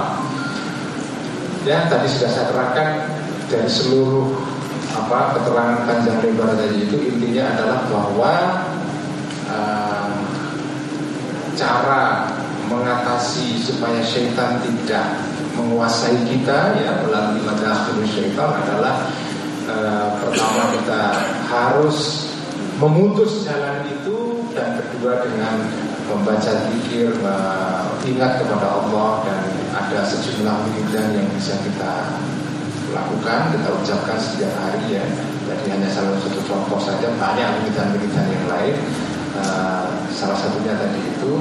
Jadi uh, ya kita sebagai orang beriman intinya adalah kita harus melakukan semacam proteksi diri ya, uh, supaya kita tidak mengalami kerusakan batin, karena kerusakan batin ini dampaknya jauh lebih besar, destruktif ketimbang kerusakan-kerusakan yang sifatnya dunia. Kalau tangan kita lumpuh itu ya masih ya itu gak enak juga ya. Tapi tangan lumpuh itu tidak akan sedestruktif kalau batin kita lumpuh. Tapi kalau batin lumpuh, tangan kita sehat, justru malah tangan yang sehat itu menjadi alat bagi batin yang lumpuh itu berbahaya sekali. Jadi mending batin kita sehat, tangan kita lumpuh. Ya kita kepengennya tangan sehat, batin sehat, ya semuanya sehat, kita kepengennya begitu. Tapi kalau terpaksa milih begitu, mending zahir kita ini rusak secara fisik, ya, tapi batin kita sehat.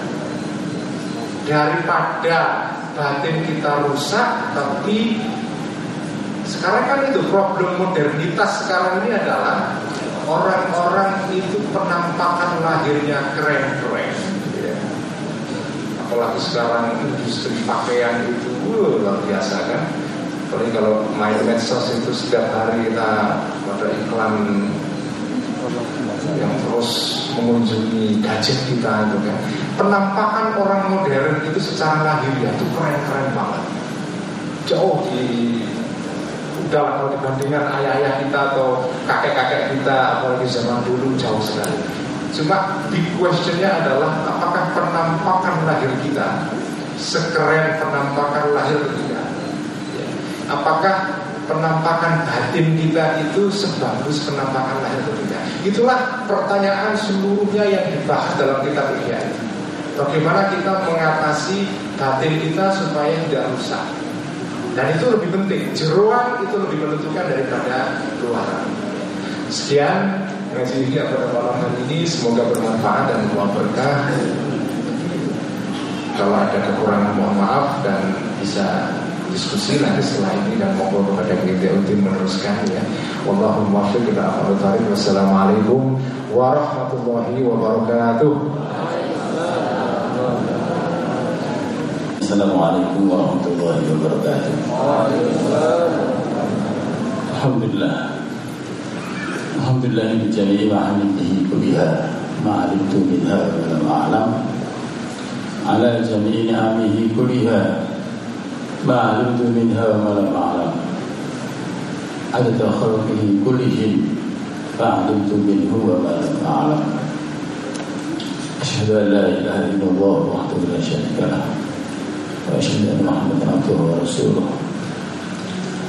Allahumma salli wa sallim wabarik ala sayyidina Muhammadin abdika wa bika rasulika an-nabiyil kamili wa ala alihi kama ya'lamu bikamilika wa asadika kamali wa ba'd. Hadirin muhtaramin, muhtaramin yang mulia kita muliakan bersama Gus Pulil telah menyampaikan tentang Ihya Bapak Syekhu, juga Bapak Rektor, Bapak Profesor Mashkuri dan hadir dan juga sambutan serta para sesepuh, para sesepuh yang lain, juga jamaah Masjid Al-Yaqub yang saya cintai, saya ini, saya malam ini sangat syukur dan gembira sekali. Pertama bisa berjumpa dengan Gus Ulil, namanya jumpa melalui layar kaca ya. Dan saya sangat syukur bisa berwajah, wajah itu bersemuka dengan dia. Beberapa lalu saya pernah menjumpai beliau, tapi beliau tidak bicara mengenai Ihya, dia bicara mengenai liberalism ya, Surabaya. Alhamdulillah yang sekarang sudah kebubulikan dari kebubulikan bentuk nature bentuk. Ya. Saya yakin jadi orang pesantren pasti juga akan kembali ke pasir pesantren. Pesantren itu tasawuf. Dan sebenarnya bagi Islam Nusantara itu dikembangkan dan tasawuf. Pada awal tahun lima belas Hijriah, misalnya awal tahun lima belas Masehi, eh, para wali Songo itu membawa Islam ke Indonesia ini, Nusantara ini, ya, berbasiskan tasawuf. Soalnya maka kalau kita lihat maktutot atau manuskrip-manuskrip peninggalan lama, ya, bertebaran mengenai ya eh, tema-tema mengenai tasawuf dan eh, subkultur Islam di Nusantara juga sangat sofistik. Ya. Saya lama berangan-angan bagaimana tasawuf itu masuk kampus. Ya. Terus sekarang alhamdulillah adanya semangat Islamic revival yang butuh Islam, maka ya bahkan di kamus-kamus fikri ya kajian-kajian tazkiyatun nafs, tadhirul qulub itu sudah diminati dan digemari. Dan yang luar biasa malam ini adalah kajian Ihya. Saya ngaji Ihya itu tahun sembilan puluh satu itu hanya orang tua tua. Orang tua itu ketika saya masih sekolah di Gresik tahun tujuh puluh sembilan, saya pernah ikut roha. Roha itu para habaib membaca Ihya itu di Gamburo. Itu saya akhirnya gak kuat karena orang tua semuanya. Ya, diambil ke Tapang pun sekarang masih ada. Ya, juga orang tua tua. Ya, orang tua-tua. Apalagi di Bandar Masjid, ya, itu yang baca ini adalah Tengku eh, Wijay. Sekarang eh, sepupunya beliau itu juga orang tua-tua. Tapi anehnya, ya, dengan beliau sekarang ini mencoba mempopulerkan Ihya, itu minatnya juga anak muda-muda. Dan mahasiswa lagi ya. Terus malamnya di Unisma yang hadir bisa dikatakan ya hampir seratus persen ya. Anak-anak muda ini luar biasa. Saya sangat optimis memang ini terakhirnya akan kembali era Renaissance ini di mana Islam ya, akan kembali jaya dan itu adalah Islam yang ramah atau Islam Nusantara yang terakhir itu oleh para wali Songo yang kemudian dilestarikan secara regeneratif dari pesantren ke pesantren dan sampai sekarang alhamdulillah saya dapat ijazah Ihya ini tahun sembilan puluh satu dari guru saya yaitu Bintuh Bogor, ya. Dan dia bilang kamu jaga sampai kamu ketemu Imam Al-Ghazali. Terus saya jumpa dia. Jadi saya, ya, memang itu ada ada hal-hal itu dalam tasawuf itu ya. Jadi dua kali saya mendapatkan uh, sumber nikok. Itulah ya. Jadi artinya mengajarkan ilmu ini memang tidak cukup hanya sekedar mengkaji, tapi harus ada saran, harus ada asornya ya.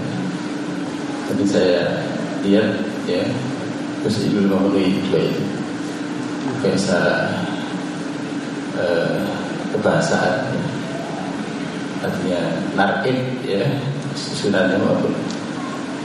Kemudian ngesnya itu ada, ada ada lataif yang bisa dirasakan. Baik, sesungguhnya memang eh, karya Al-Ghazali karya yang sangat monumental. Sehingga para ulama menyatakan segala kitab setelah Al-Quran yang paling banyak dibaca oleh Islam ya ya itu. Eh, eh ya. Kalau guru saya itu menggambarkan begini, umpama Ihya itu, umpama Al-Quran itu sapi, maka Ihya itu susunya. Ada benar Al-Hikmah itu menteganya, nukleus daripada. Ya, jadi umpama apa?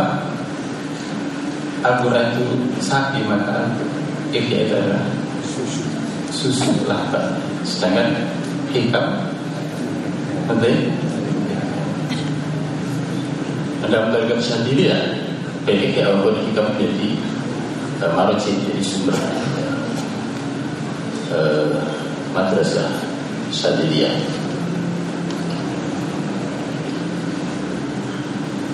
Ada seorang ulama yang mengatakan bahwa andai kata maktabah atau perpustakaan Islam itu semua terbakar di atas sisa kecuali Ihya, di dunia ini cukup cukup, cukup. Ya, demikian syamilahnya, demikian sempurna. Jadi sebenarnya memang tadi disampaikan beliau ada empat jilid, lima yang terakhir itu itu apa uh, indeks ya, ada indeks tentu banyak ya, kajian-kajian yang tersusun ada sarahnya, jadi kita ada sarahnya. Misalnya seorang ulama dari Zabit ya, saya tahun dua ribu sembilan datang ke tempat beliau di Yaman itu mensarahi kita Ihya ini. Jadi Ihya itu depan yang lebar ini ada ada sarahnya ya. Karena dari kasar-kasar Ibnu Tufail itu melakukan kritik yang keras, tapi dia meringkas, namanya penjuru positif. Itu ringkasan. Saya khawatir yang tulis mengenai Ihya, tapi dicoba direkonstruksi dan ya, dilepaskan hadis-hadis yang dianggap lemah. Beberapa ulama Wahabi itu mungkin anti pakai dengan Ihya karena dianggap hadisnya banyak yang dhaif dan bahkan maudhu. Sesungguhnya bukan begitu, bahwa orang mempelajari Ihya itu harus paham mengenai struktur fundamental Ihya. Itu dibangun dari namanya kitab Arba'in fi Usuluddin, Arba'in fi Usuluddin, empat puluh pokok persoalan agama. Dan semuanya rujukannya Quran dan hadis yang sahih. Adapun ada beberapa yang lemah ya, atau bahkan menurut Al-Iraqi ada yang maudhu tiga. Itu sesungguhnya itu hanya untuk pendukung saja. Umpama itu dilepaskan, tidak merubah struktur fundamental daripada Ihya. Jadi kalau ada lalu orang anti Ihya hanya karena beberapa hadis, ada empat ribu lima ratus hadis. Hanya tiga yang dinyatakan oleh Al-Iraqi sebagai ya maudhu. Lalu kemudian kita menganggap semua kita itu disqualified, itu namanya kebiakuan. Atau orang sudah mengatakan global labeling, ya. global global labeling, kebiakuan. Jadi tidak tidak fair, ya. tidak fair. Ya, fair lah. Tadi kita sudah mendengar semuanya mengenai al-madahil, madahil itu pintu-pintu masuk, ya. C setan. Dan itu luar biasa. Kata beliau tadi bahwa kullu fardin min afradil ummah, setiap individu dari kita ini mesti punya setan ya. Dan setannya memiliki eh, kualitas yang selevel, bahkan mungkin lebih tinggi ya. Lebih tinggi. Karena apa? Karena ada beberapa alasan bahwa setan punya pengalaman menggoda manusia sepanjang sejarah manusia, dan manusia itu hanya pendek. Jadi ada empat kelebihan setan itu. Satu punya pengalaman yang panjang sepanjang sejarah manusia. Yang kedua tadi setan melihat kita, kita tidak melihat setan. Yang ketiga, setan tidak punya pekerjaan lain kecuali menyesatkan kita. Setelah kita punya pekerjaan banyak. Sudah selalu menghadapi setan. Dan yang terakhir Pak Bo, setan hanya ingat kita. Kita tidak selalu ingat setan. Ngapain ingat setan terus? Ya? Jadi tidak tidak balance, tidak seimbang. Karena itu sebenarnya Allah ingin pertolongan supaya kita ada depend on ada sendiri kepada Gusti Allah. Send, sendiri. Kalau nggak ada sendirinya nggak bisa. Jadi walaupun kita baca doa ngerek sekalipun, tapi kita tidak ada sendirinya nggak bisa. Ya, harus send. Send itu apa? Sandar, ya, ya. Sandar penting sekali. Eh, saya ingin menambahkan sedikit aja bahwa dalam surah Al-Baqarah dua puluh delapan dikatakan, "A'udzu billahi ya ayyuhalladzina amanu udkhulu fi silmi al-kafar wa la tattabi'u khutuwatis syaitan innahu lakum aduwwun." Apa pengertian langkah-langkah syaitan? Hai orang beriman, udkhulu fi silmi al-kafar, masuklah ke dalam Islam secara ya, kafah menyeluruh. Masuk di sini berarti dari luar ke dalam, dari permukaan dasar, dari kulit isi, dari institusi ke substansi. Walaupun tetapi Allah pun jangan kau ikuti langkah-langkah setan dan tetap terusut iblis. Ya, terusut iblis itu sebenarnya ya, juga kita tasawuf ya, yang ditulis oleh Ibnu Tufail. Itu melihat ada tujuh langkah setan. Ya, ada tujuh langkah langkah setan. Maka penting juga sama berita di bawah. Kita coba yang berikir. Sebenarnya juga pentingnya ilmu, il, ilmu agama. Karena memang yang menjadi kekuatan daripada setan itu tipu daya. Saya gambarkan tipu daya itu orang yang tidak berilmu, sebabnya maka Uh, iblis atau setan lebih takut pada orang alim ketimbang orang alim beriman. Ada ceritakan ada orang alim tidur, ya, setan takut. Sementara ada orang alim beriman, dia lebih takut orang alim yang tidur. Artinya dengan ilmu. Nah, tujuan apa? Pertama mengajak orang ke arah, ke arah akhir. Karena kafir. Jika tidak bisa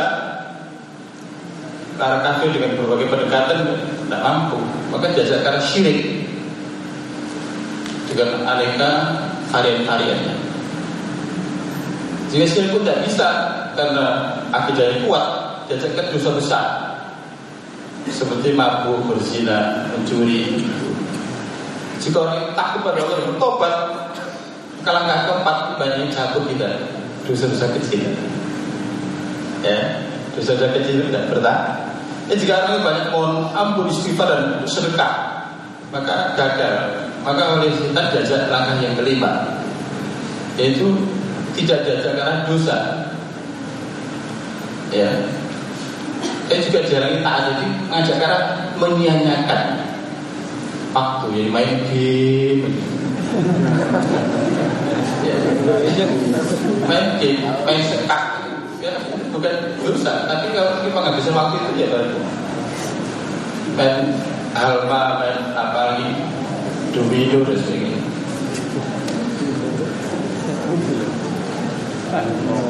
Lalu yang keenam, jika orang itu multi-manager waktu, sadarkan waktu sehingga dia tidak banyak menanggung tidur aja, main game aja, menunda-unda kuliah, menunda-unda buat skripsi, ya.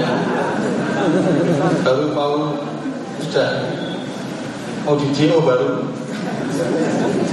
Nah, ini kan setan semua yang menunda-nunda.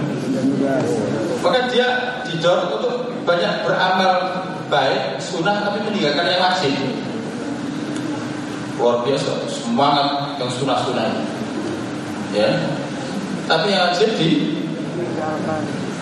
diambil semangat yang sunat, tapi yang wajib di sholat malam, sholat tahajud malam, malam subuh enggak.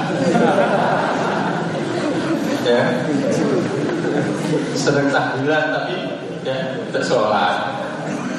Paham? Ada juga sebaliknya di menjauhi yang makruh, eh terjemahan yang haram. Ada gerakan anak muda-muda itu, oh nak mau merokok, tapi korupsi. Oh, rokok tidak mau, bukan dari makruh haram, tapi korek. Korupsi ini sebenarnya, ya, itu setan. Nah, jika lalu kemudian yang keenam ini kita pun juga memiliki uh, self-control yang luar biasa, memiliki total quality control yang luar biasa, maka terakhir yang ketujuh apa? Kita, ya, di su beramal kebaikan, yang wajib, yang sunnah, yang fardu amal, menjauhi yang haram, yang makruh, yang bahkan yang mubah, yang berlebihan, tapi ditanamkan tiga, yaitu sombong, dengki, dan riya. Ini dikatakan salah satu muhlikat, tiga yang hancur. Itu sudah singgung dan tidak tidak tidak didaya disinggung dari muncul abdi, dan sebenarnya ada inti daripada al-muhlikat, kitab yang ketiga dari Ihya. Sebenarnya yang lain adalah merupakan extended pengembangan dari tiga dosa besar, yaitu sombong, dengki, dan riya. Habis sudah, ya kan? Jadi jika jatuh syirik, kafir tidak bisa, syirik tidak bisa, dosa besar tidak bisa, dosa kecil ya istighfar dan banyak sedekah. Dia menyanyikan waktu tambah dia disiplin, ya, ya. Dia juga apa? Dia memperhatikan yang wajib, yang sunnah, yang haram maupun yang makruh, bahkan yang subhat yang ditinggalkan. Maka oleh setan diajak untuk berlomba-lomba fastabul khairat, tetapi ditanamkan apa tadi? Sombong, ingin dan ri. Ya, nah, di sini. Ya. Jadi karena ini kita harus mengerti dia ilmunya ini. Dan dalam surat Al-A'raf itu disebutkan ya, pada ayat enam belas tujuh belas bahwa setan akan datang mewarohim dari belakang, dari depan, dari kanan dan dari kiri. Ya, setelah bersumpah, jadi bersumpah, fabima ahwaitani, gara-gara kau menyesatkan aku ya Allah, maka aku akan datangi mereka. Manusia itu dari belakang, dari depan, dari kanan dan dari kiri, sehingga kau mendapati tidak menjadi orang bersyukur. Kalau saya baca dalam tafsir, maksudnya dari belakang, dari depan, dari kanan, gitu, belakang dari masa lalu. Jadi masih hati-hati. Semua orang punya masa lalu, punya nostalgia. Itu pintu masuk setan. Ya. Jadi masa lalu yang kita tidak menyukainya atau menyukainya itu bahaya. Ya. Kita tidak bisa move on dari situ. Ya. Ya, no? Jadi banyak anak-anak di atas yang tidak bisa move on. Ya. Itu akhirnya setan masuk melalui pintu itu. Dari depan maksudnya apa? Dari future oriented, takut, khawatir nanti gimana jodohnya, ya, gimana pekerjaannya, dan lain sebagainya, sebagainya. Makanya setan masuk dari situ. Dan dari kanan dan kiri, kanan masih dari nikmat, kiri dari musibah, persediaan. Jadi ada empat pintu, pintu belakang something of the past, past time, pintu depan this time, dan present time. Present time itu ada dua, yaitu kanan dan kiri. Kanan kiri itu adalah maksudnya adalah nikmat dan musibah. Maka eh, para ahli sufi berdasarkan kajian atau ajaran tasawuf itu, semua orang sufi harus memiliki sikap dasar dalam bertasawuf. Satu, terhadap masa lalu harus beridho. ridho, sudah selesai ya. Ya ridho, ridho, kita kerja ridho K P K T sekretaris Masya Allah. Ya jangan kita bisa maafkan. Ya, kita tidak bisa maafkan lagi. Tentang masa depan harus ada tawakal, depend on Allah. Jika tidak ada tawakal, maka kita akan jadi bulan-bulan setan.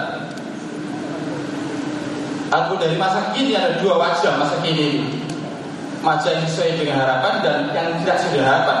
Yang sesuai harapan namanya nikmat, yang tidak sesuai harapan namanya musibah. Nah, dalam hal nikmat supaya sama dari setan harus syukur, sedangkan musibah harus sabar. Maka empat inilah: ridho pada apa yang telah terjadi, tawakal apa yang akan terjadi, ya, sabar ketika menghadapi musibah, dan syukur ketika menghadapi nikmat. Nanti diharapkan terakhirnya bisa menjadi orang yang syukur ala kulli hal. Syukur dalam segala keadaan itu sudah majority, sudah matang, sudah ada, sudah mencapai um, tingkat mutahi. Bahkan untuk itu sebenarnya eh kayak itu disusun supaya kita menjadi orang ahli syukur, ahli syukur. Setelah hub, setelah cinta. Nah, seperti itu.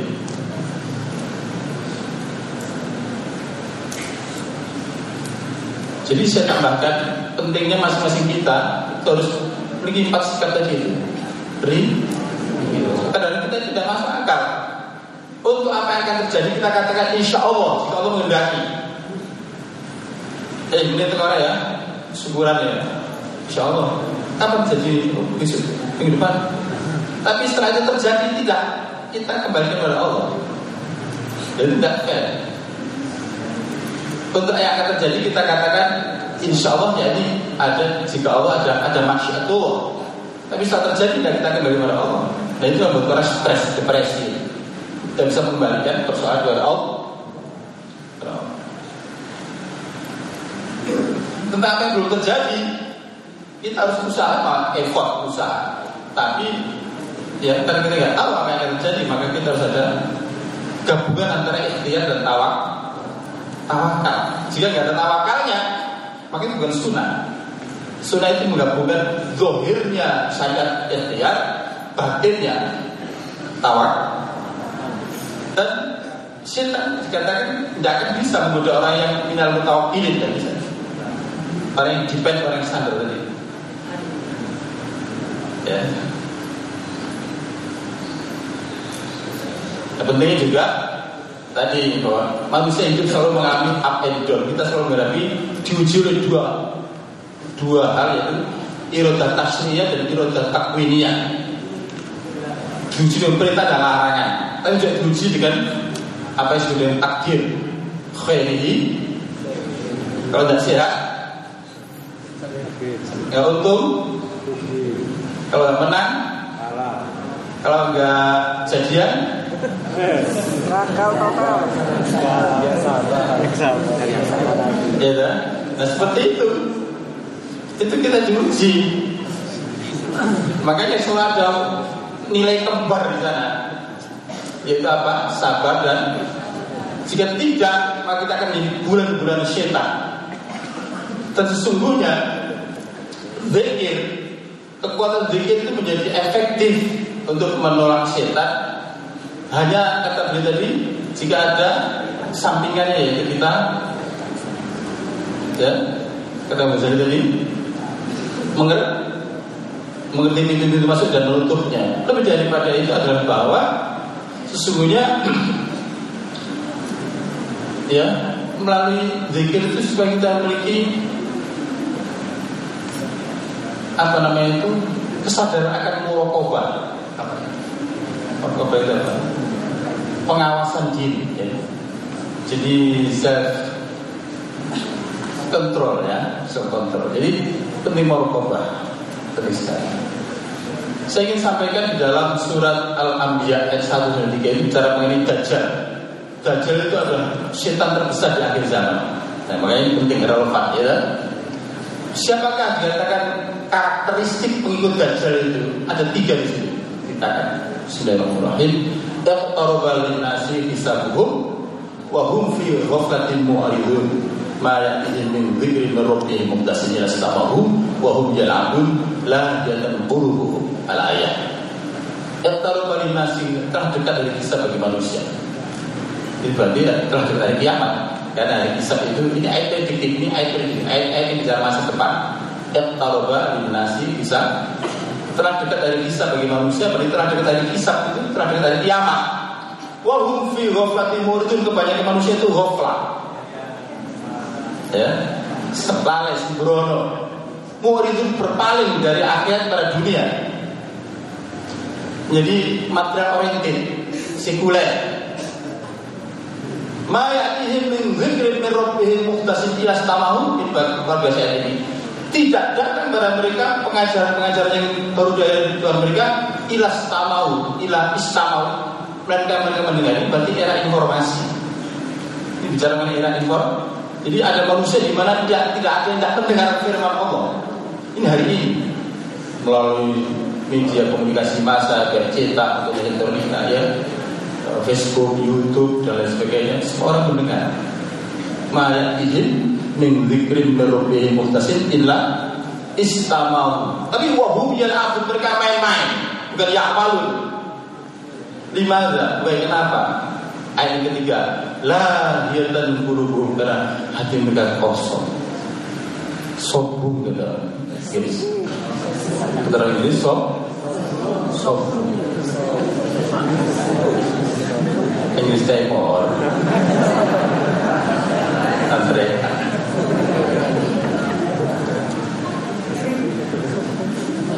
Nah karena itu di samping di samping tadi kita sampaikan adanya empat sikap dasar. Pakai banyak bagaimana kita selamat dari gagal dan tetap selamat dari ya setan di akhir zaman ini. Maka jangan sampai lahatan quluh, hati mereka lalai. Para ahli tahqiq ya itu menjelaskan maksudnya adalah lupa diri, alienasi dalam bahasa psikologi. Ada enam hal. Lupa bahwa dia diawasi oleh Allah, lupa bahwa dia hamba Allah, lupa bahwa sama hamba itu saudara brotherhood, lupa bahwa kita dunia cuma sementara, lupa bahwa kita ada pertanggung jawaban dan yang keenam, lupa bahwa hanya ada jalan keselamatan yaitu mengikuti Rasulullah Shallallahu Alaihi Wasallam. Inilah yang dikatakan sebagai enam kesadaran fundamental seorang sufi. Jadi semua orang sufi dimanapun dia berada, apapun alirannya, harus memiliki enam kesadaran. Sadar bahwa dia diawasi oleh Allah, ya, sadar bahwa dia itu hamba, sadar bahwa sama hamba itu sudah, sadar bahwa dunia ini semen, sadar bahwa akan dimintai pertanggung, ada responsibility, sadar bahwa hanya ada satu jalan keselamatan yaitu dengan mengikuti Rasulullah Shallallahu Alaihi Wasallam. Ini penting. Nah sekarang ini pentingnya kenapa banyak berpikir itu sebenarnya diantara adalah untuk sadar bahwa kita selalu diawasi. Dalam surat Al-Hadid ayat keempat dinyatakan wa huwa ma'akum aina ma kuntum wallahu bima ta'maluna. Dia Allah bersama kamu di mana kau berada dan melihat apa yang kau perbuat. Jangankan apa yang kita perbuat. Yang dalam hati kita ayat yang keenam wallahu alimun bidzatis sudur. Allah mengetahui dalam hati kita ini.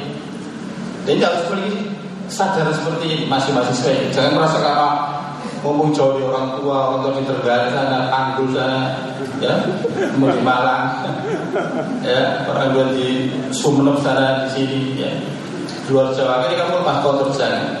Walaupun semua orang tidak tahu, tapi Allah tahu. Ya, ini penting sadarnya, harus sadar seperti itu. Walaupun semua orang tidak tahu, ayah tidak tahu, orang tua tidak tahu, dosen tidak tahu, teman tidak tahu, tapi Allah tahu. Inilah selamatnya Nabi Yusuf dari gara-gara ini. Pernah dengar cerita Nabi Yusuf? Nabi Yusuf itu digoda oleh Zulaikha. Zulaikha itu wanita yang sangat cantik, ya, istri seorang pembesar Mesir, ya. Nah, Nabi Yusuf itu tampan sekali. Tergoda ketampanan itu. Tapi Nabi Yusuf tidak pernah memandang wajah Zulaikha. Sama juga ya, berpuisi. Wahai yang, wahai yang ya, apa namanya itu wajahnya lebih indah dari wajah putri, banyak bayi kakinya lebih indah dari wajah putri, karena Nabi Yusuf itu kalau dipanggil itu melihat ke kaki begini. Maka Zulaiha itu cemburu dengan kakinya, wahai kakinya lebih indah dari wajah. Nah, kalau kita dipanggil ya lah, kuat ya. Ya, dan ya, ya, ya itulah. Waktu itu dijawab, diajak pergi keluar kota, di sana sudah ada villa. Jadi dia bilang kita tidak aman, kita ada yang tahu. Kalau di rumah ada yang tahu, dayang-dayang, suami, tetangga, kita aman. Bahkan kebantu-bantu sudah saya suruh beli permen ke Trenggalek. Sudah disuruh jauh-jauh. Ya, sampai akhirnya bahkan patungnya itu ditutup matanya. Ya, matanya ditutup. Apa kata Yusuf? Semua orang tidak tahu. Ya. Ayah, apa suami tidak tahu, dayang-dayang tidak tahu. Ayahku di kakiku tidak tahu. Ya, Allah tahu. Nabi Yusuf lah, lari, lari keluar. Kalau kita lari kemana? Out in, lari out atau? Nah, sama-sama larinya, tapi beda orientasinya. Karena perbedaan dari tiap debatnya berubah, namanya murokok. Penting, masih harus punya murokok. Sadar bahwa kita selalu diawasi Allah. Dan kedua bahwa kita hamba. Siapakah hamba itu? Hamba itu tidak punya apa-apa, itu hamba. Kalau semua itu milik tuannya, itu hamba. Hamba itu orang yang tidak punya apa-apa, bahkan dirinya itu milik tuannya. Kita bisa mengklaim milikku, milikku, milikku, kampusku, kendaraanku, istriku, mobilku, hartaku, aku sendiri milik saya. Nah, berhukum logika, pemilik terhadap ini ini berkuasa. Karena berkuasa maka bisa mempertahankan, tapi kita tidak bisa mempertahankan. Jangankan mempertahankan hidup, mempertahankan keberadaan diri dari kemudahan misalkan ya, tam, ketampanan ya, tidak bisa. Ya, perempuan misalnya cantik-cantik kalau sudah tua, ya senyumnya sekarang senyum manis kan, buat orang tergila-gila. Tapi nanti kalau sudah umur lima puluh tahun, enam puluh tahun, jadi dibilang kan sudah mewek. Confused abstrak.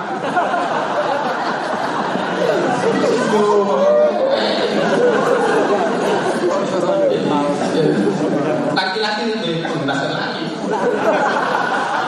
Semua itu iduan tidak bisa dilewel. Jalan ke klaksonnya pecek pecek pecek pecek. Out of date. Itu apa? Bahaya. Ham, ini ham. Nah, kita harus sadar bahwa sesama hamba itu saudara. Ini penting saya sampaikan konsep mengenai kesamaan ini. Ini banyak aliran di Indonesia, di kampus, di U B, di Unmer, mungkin juga di sini. Itu di mana Islam dipandang eksklusif. Ya, kalau enggak buruhnya itu bukan saudara itu, bukan ikhwan. Ya, bukan akhwat, akhwat. Itu agama apa ini? Agama dianggap sebagai semacam agama itu bukan kota, agama itu jalan, jalan itu mengakomodir, menghubung, menghubungkan secara vertikal kepada Allah, secara horizontal, secara jumani um, di manusia ini. Nah, tapi anehnya sekarang orang berpikir bahwa agama itu kota. Dan berpersentis dengan lupa dengan Hizbiyah, dengan egois kelompok. Ya, padahal Ikhwanul Muslimin yang beda dengan ukhuwah Islamnya. Ukhuwah itu persaudaraan atas Islam, asas persamaan. Jadi adanya brotherhood itu kan ada kesamaan. Sama-sama orang tua, kandung dan saudara kandung, sama satu etnis, saudara bangsa, sama-sama apa manusia, saudara manusia. Sama satu makhluk, saudara satu, ya. Bahkan orang Sufi mengatakan saudara itu seudara. Dan kabeh yang menghirup darah sama itu, itu adalah saudara kita. Ya, ini penting dari konsep Muhammadiyah. Dari konsep saudara, se u udah kaget semut, tengu, ya, semua itu ada cebong, itu sudah, ya, kata saya sejenak, itu caranya memahaminya seperti memahami bawang atau bawang, bawang, bawang bungkul itu bawang, bawang, bawang baik. Itu kalau dikupas dikeluar keluar habis kosong, tapi bukan berarti empty, nihil. Ada sesuatu yang tidak kelihatan pakai mikroskop, yaitu hidup. Tanpa hidup ini bawang tidak pernah eksis, tidak pernah tumbuh, tidak pernah ada. Nah, hidupnya bawang itu satu dengan kehidupan yang lain. Jadi seperti air, air nanti mau ngejawatan menjadi gelombang, menjadi uap, menjadi mendung, menjadi hujan, menjadi sungai, itu nama-nama, tapi sebenarnya sama. Sama. Sama. Ya, ini lampu ini kelihatannya beda-beda. Ada yang merah, ada yang kuning, ada yang hijau, ada yang panjang. Tapi kalau menyelam dalam hakikatnya sama, satu energi, satu energi. Begitu juga kita dengan semut, dengan apa-apa, beda-beda. Terjadi individuasi. Tapi sungai kita ini berasal dari satu, yaitu hidup. Ini kesadaran mengenai Nur Muhammadiyah atau Hafidhul Muhammadiyah. Yang ketiga, sadar bahwa kehidupan dunia cuma sementara. Ini penting. Sementara, semu dan semen. Seluruh kesalahan dunia hanya yang semu dan sementara. Semu, semu itu imajiner. Semu terjaga pada wanita. Apa yang berlaku tergera-gera wanita atau laki-laki bagi perempuan? Bibirnya. Dari bibir keluar apa? Pria, muka, hidung. Tergera-gera hidungnya, dari hidung keluar apa? Bubel, alkubilu. Tergera-gera para mata, dari mata keluar apa? Belek, lombok. Kalau ingat keluar apa? Coklat, kopok, ya. Dari hidung, dari hidung keluar apa tadi? Dan masih ada di bawah dua, depan dan belakang. Ya, saya tahu tempat ini nggak tahu namanya. Keluar apa itu coba? Jadi dikatakan bahwa setelah diri kesana yang sem, artinya imajiner atau dikupas. Kalau dikupas maka jijik, jijik. Makanan terbaik, termahal di dunia itu, itu adalah apa? Yaitu sarang burung. Sarang burung itu irah. Saya pernah diundang ke Singapura. Lalu orang kaya tak sombong. Saya diajak di hotel, syukuran anaknya bahasa main badminton. Saya disuguhi sup apa? Sarang burung, dia bilang katanya dari satu mangkok ini sepuluh juta. Sebenarnya saya tidak mau. Loh kenapa Pak? Irah kok. Irah kok dibanggakan. Minuman termahal madu, irah. Kopi termahal itu hurus bin silati luwak. Hurus bin silati luwak. Nah lihat, kopi apa? Yeah.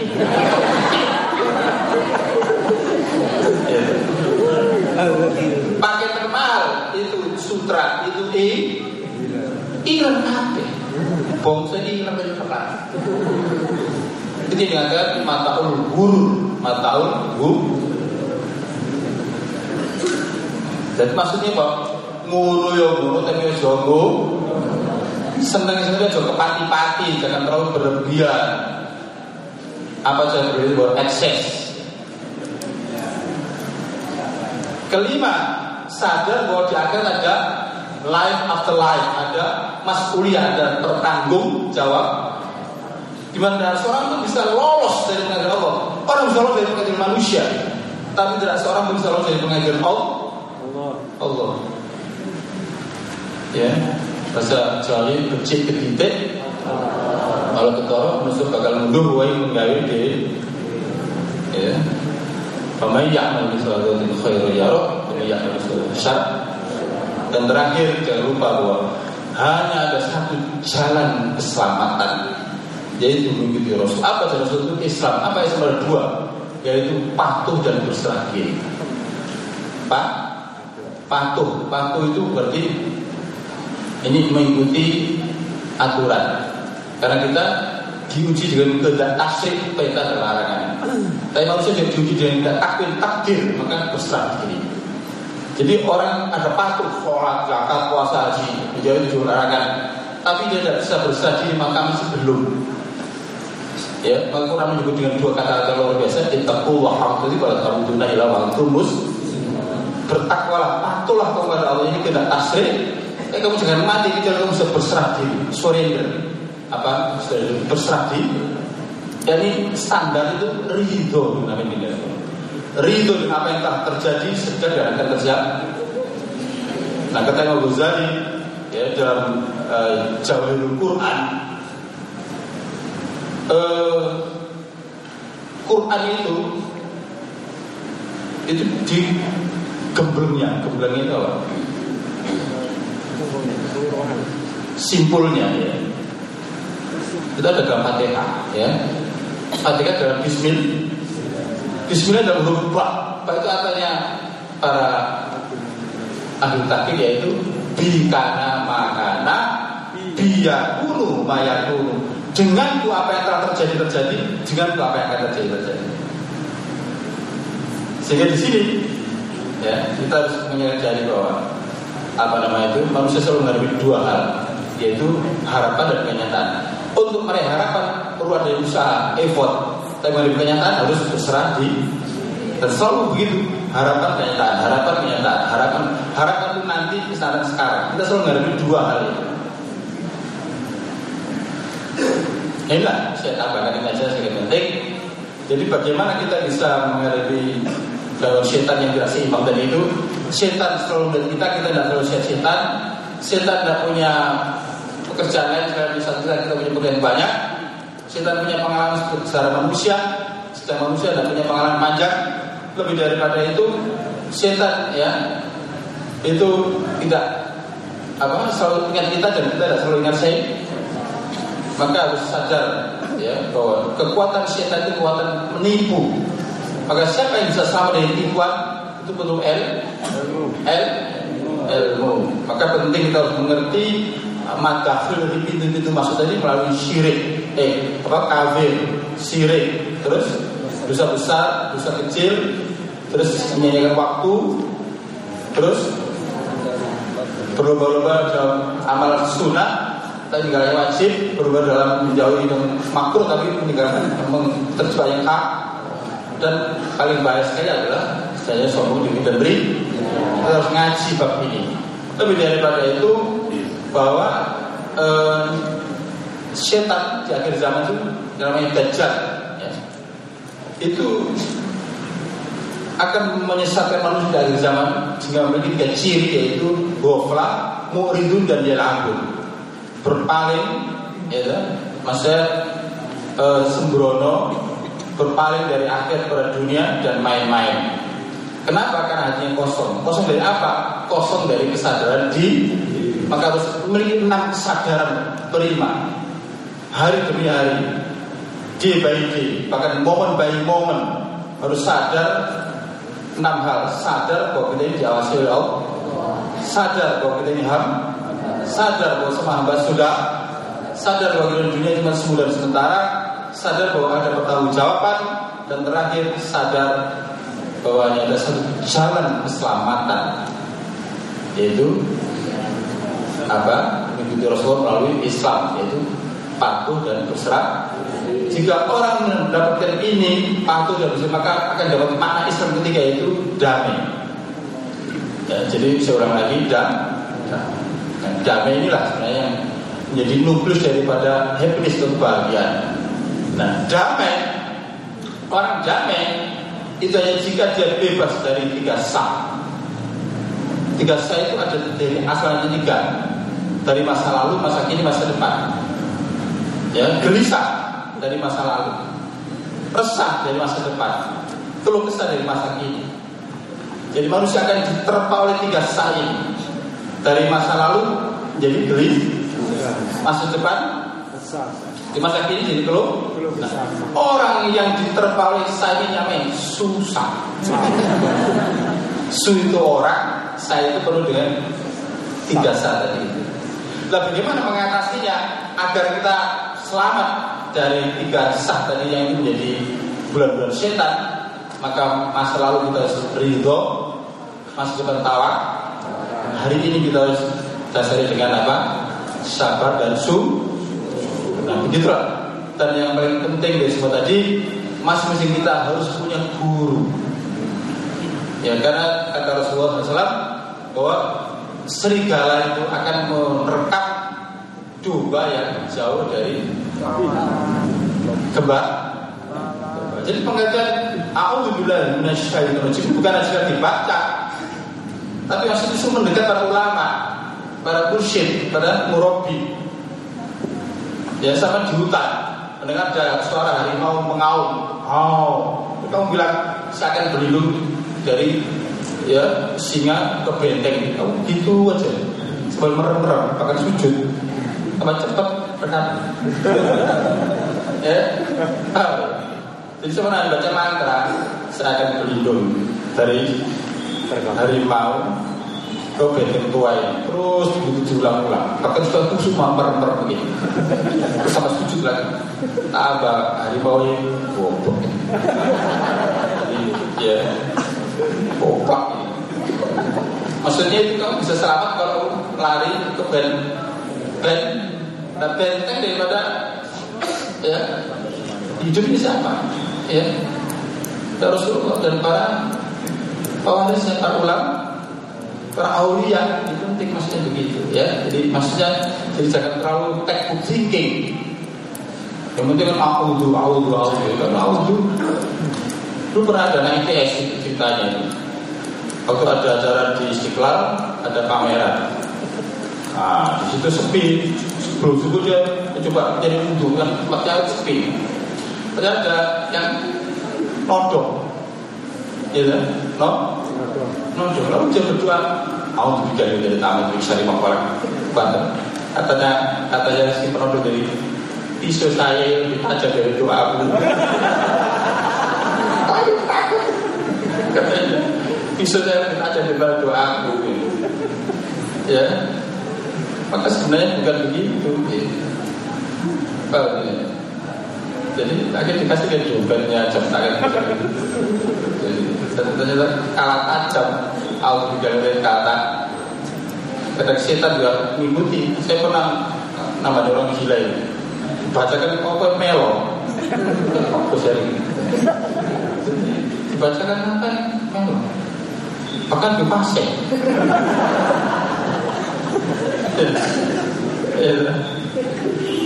Jadi saya bacakan ini melo, bacakan ini melo. Wah, tidak bisa ini. Akhirnya saya bacakan sesuatu yang tidak bisa diikuti. Asma Jamaludiyah tidak bisa diikuti, tidak bisa diikuti. Asma Jamaludiyah itu sangat-sangat mistis sekali. Saya tidak bisa mengikuti. Ya, ada asma Jamaludiyah terakhir ya. Ya. Tapi semakut akhirnya. Semak, semakut yang yang keluarga itu takut ini pak gimana pak? Takut takut ini kan tahu sendiri kan. Ya, sehingga ini ya. Jadi eh, saya sangat gembira sekali pada malam hari ini dan saya sangat senang eh, kita menyampaikan dengan bagus sekali. Ya. Dan minhajiyah itu bahas sistematis. Uh, kemudian ini bisa dilanjutkan ya, lanjut. Ya, saya nambahkan hal yang agak urgen dan fundamental secara strategis supaya pertemuan singkat ini bisa bermanfaat ya. Dan saya ingatkan bahwa sekarang ini kita berada di akhir bulan Rajab. Sebentar lagi masuk Syakban dan Roma. Sebenarnya Roma dan sebagainya adalah persiapan Roma. Jika ada doa Allahumma barik lana fi Rajab wa Sya'ban wa balighna, usahakanlah ya, berbanyak istighfar, berbanyak puasa, berbanyak istighfar, berbanyak istighfar. Kalau Saban satu sholawat, kalau Ramadan satu kul kul. Perbanyaklah istighfar, nanti sebentar lagi masuk Saban. Perbanyaklah sholat. Kalau Ramadan perbanyaklah kul. Tadi saya dengar pada sholawat bagus sekali dari Islam. Sholat Anwar ya, tapi menjadi tradisi di itu sholat dari Imam ya, Ahmad Al-Ghazali semua ditutup luar biasa. Maka di Mesir ya.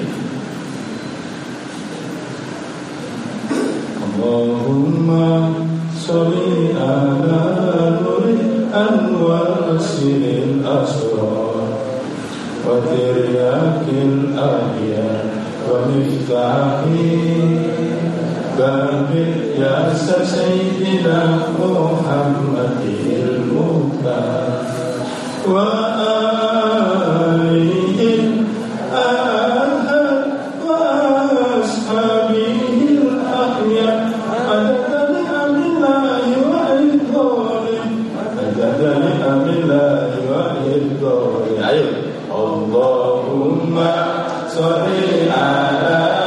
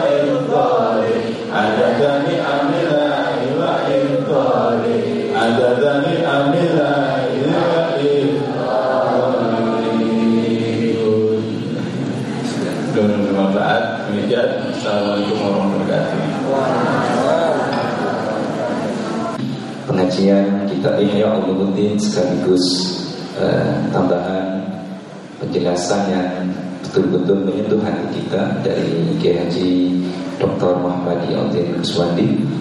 Ini ada waktu sekitar sepuluh menit. Jika ada pertanyaan mungkin dua penanya bisa ke depan.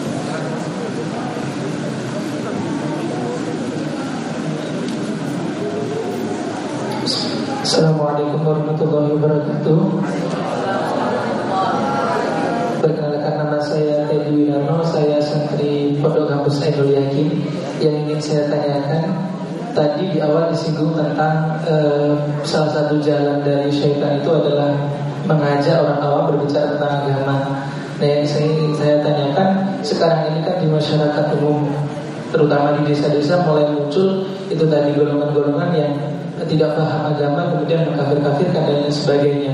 Ketika memang e, kebutuhan kita harus menyampaikan persoalan agama, membahas tentang agama itu di masyarakat orang awam. Bagaimana kemudian menyikapi orang-orang yang e, seperti itu tadi, Ustaz. Jadi e, mengatakan kafir, dan kita harus mengatakan yang sesungguhnya, membahas tentang agama di masyarakat itu. Bagaimana cara menyampaikannya dan tekniknya seperti apa? Terima kasih. Assalamualaikum warahmatullahi wabarakatuh.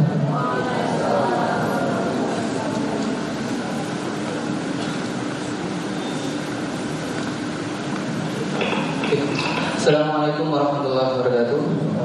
Nama saya Dimaafkan dari Maulana Al-Krim Malang.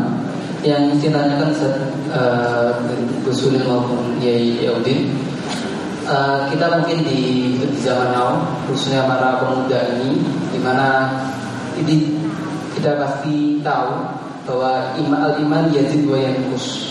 Jadi kadang kita berada di atas, kadang berada di bawah. Dan tadi dijelaskan bahwa begitu banyak pintu-pintu masuk setan. Nah, mungkin ada trik khusus bagi kita yang mungkin sering labil lah, lebih di masa muda ini dalam hidup banyak godaan. Nah, kira-kira bagaimana kita menstabilkan keimanan tersebut? Yang semoga bisa tetap di atas, kalau enggak mungkin enggak terlalu, kalau ketika ketika sedang down itu enggak terlalu ke bawah. Eh, terima kasih. Assalamualaikum warahmatullahi wabarakatuh.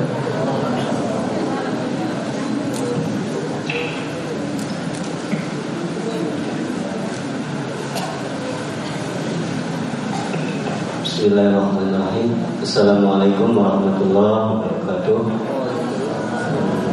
Uh, yang saya hormati Bang Gus Ulil dan juga Kyai Haji Huswadi. Tadi uh, disinggung uh, pada terakhir statement Gus Ulil disinggung masalah zikir. Zikir itu berguna jikalau uh, ada pemberitahuan kita. Nah, kesimpulan yang saya ambil begitu tadi. Pertanyaannya bagaimana cara kita itu uh, membentengi masuknya masuk masuknya pengaruh jin, pengaruh uh, setan itu. Mungkin bisa dijelaskan kembali. Sekian, terima kasih.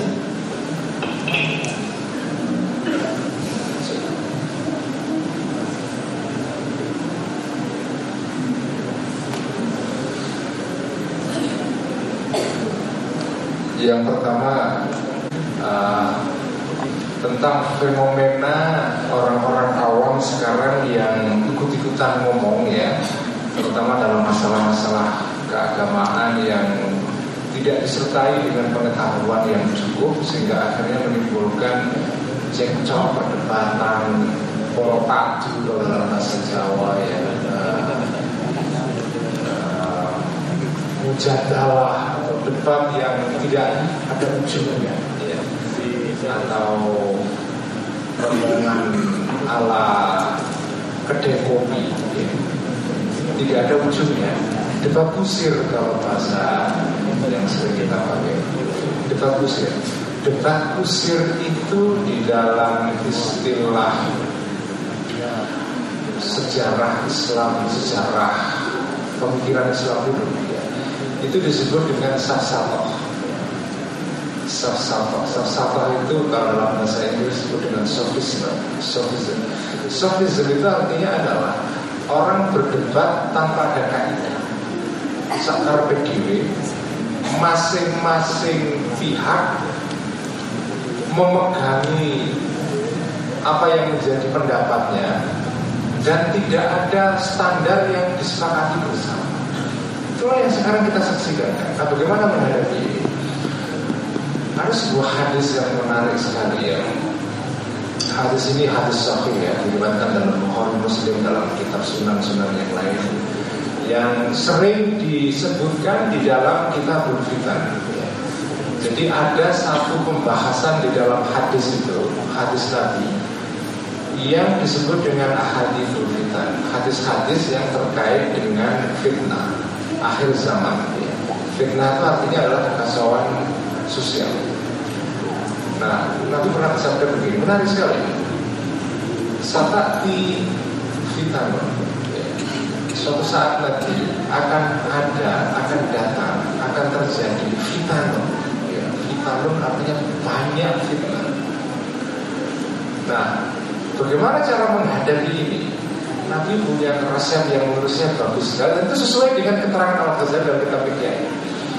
Setelah fitnah akan datang banyak fitnah, bukan hanya satu, banyak fitnah. Nah, digambarkan oleh Nabi di situ, ketika fitnah ini terjadi, maka al-qa'idu fiha khairun minal qa'id. Ya, al-qa'idu fiha khairun minal qa'id. Orang yang duduk pada saat fitnah itu terjadi lebih baik daripada orang yang berdiri. Jadi kalau ada fitnah terjadi, ada huru hara, ada banjir hoax atau hoax ya, ada perdebatan dalam masyarakat yang tidak ada ujungnya, itu semua fitnah. Fitnah itu artinya adalah kekacauan sosial yang membuat orang galau karena ada pendapat yang saling bersilang dan bersiling. Ya. Orang berdebat gak ada ujungnya, terjadi disinformasi. Setiap orang berlomba-lomba untuk men-share informasi, gak pernah dicek kebenarannya kan. Nah, ketika fitnah seperti ini terjadi, kata Nabi, al-qani'u fiha khairun minal qa'id. Orang yang duduk lebih baik daripada yang berdiri. Karena kalau sudah berdiri, itu berarti siap-siap ikut terlibat di dalam fitnah ini. Nah, diteruskan oleh Nabi, wal-qani'u fiha khairun minal rajih. Orang yang berdiri tak tidak jalan lebih baik daripada berdiri tapi jalan. Terus diteruskan lagi, wal rajilu fiha khairun minas sa'i. Orang yang jalan saja dengan pelan-pelan ya, tidak lari, lebih baik daripada orang asari. Asari artinya apa? Orang jalan cepat, jogging. Orang sa'i itu kan jalan cepat namanya kan. Jadi jalan pelan-pelan dalam keadaan fitnah terjadi itu lebih baik daripada jalan cepat. Dan kemudian Nabi menutup, waraqibu fiha khairun wa warqasai fiha khairun minal raqib.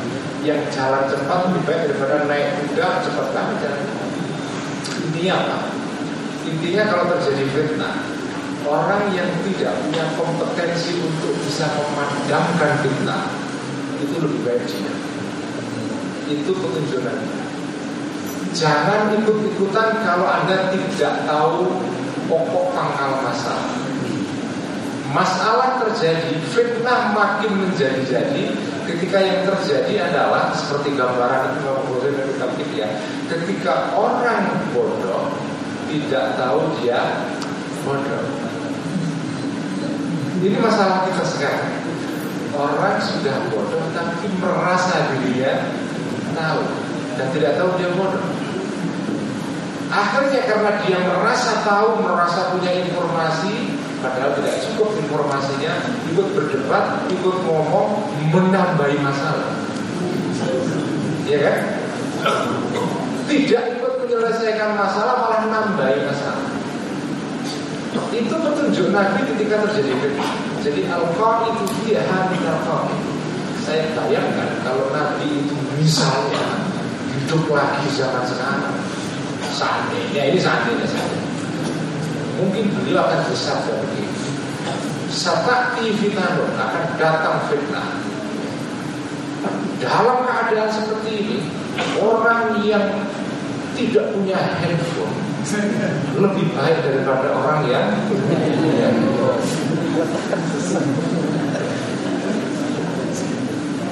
yang tidak punya handphone lebih baik daripada yang punya handphone. Yang punya handphone toh lebih baik daripada yang punya handphone tapi beli paket data internet. Karena kalau sudah beli paket data internet, wah udah segala hal dan kemungkinan bisa terjadi. Ya, yang punya handphone dan beli paket data internet, dok lebih baik dan mendingan daripada itu semua ditambah pasang aplikasi WhatsApp. Ah, udah, itu nanti jadi pintu masuk madaful syaitan. Mungkin kalau Imam Ghazali hidup lagi kita punya akan ditambahi perangan madaful syaitan, salah satunya adalah Facebook, WhatsApp, dan Instagram. Itu semua pintu masuk syaitan. Nah, saya mengatakan ini semua itu bukan artinya kita harus setelah ngaji ini pulang tutup akun Instagram, akun tutup Facebook, lalu H P dijual, H P dijual atau digandaikan buat beli, buat bayar S K P kuliah. Bukan begitu. Ini semua adalah, jadi gini, membaca kitab fikih itu kalau tidak tepat dan benar, itu juga bisa kita terpeleset. Ini semua bukan berarti kita harus menyingkir, tidak terlibat dalam kehidupan dunia, nggak boleh ini, nggak boleh itu, lalu nggak boleh. Bukan itu. Artinya adalah, ya kita boleh juga punya handphone, pasang WhatsApp, pasang Facebook. Tapi kita harus sadar bahwa itu semua potensial menjadi madahul syaitan. Itu aja. Jadi supaya kita itu waspada, ya. Eling lan waspodo itu kalau filosofi orang Jawa. Eling lan waspodo. Jadi kita ingat, dan karena kita ingat kita waspada. Jadi ini kan kitab Ihya itu sebetulnya fungsinya kan seperti itu, membuat kita itu jadi uh, makin makin sadar, makin hati-hati. Bukan berarti lalu kita menjauhkan diri dari kehidupan tidak sesuai dengan itu yang dimaksudkan oleh saya.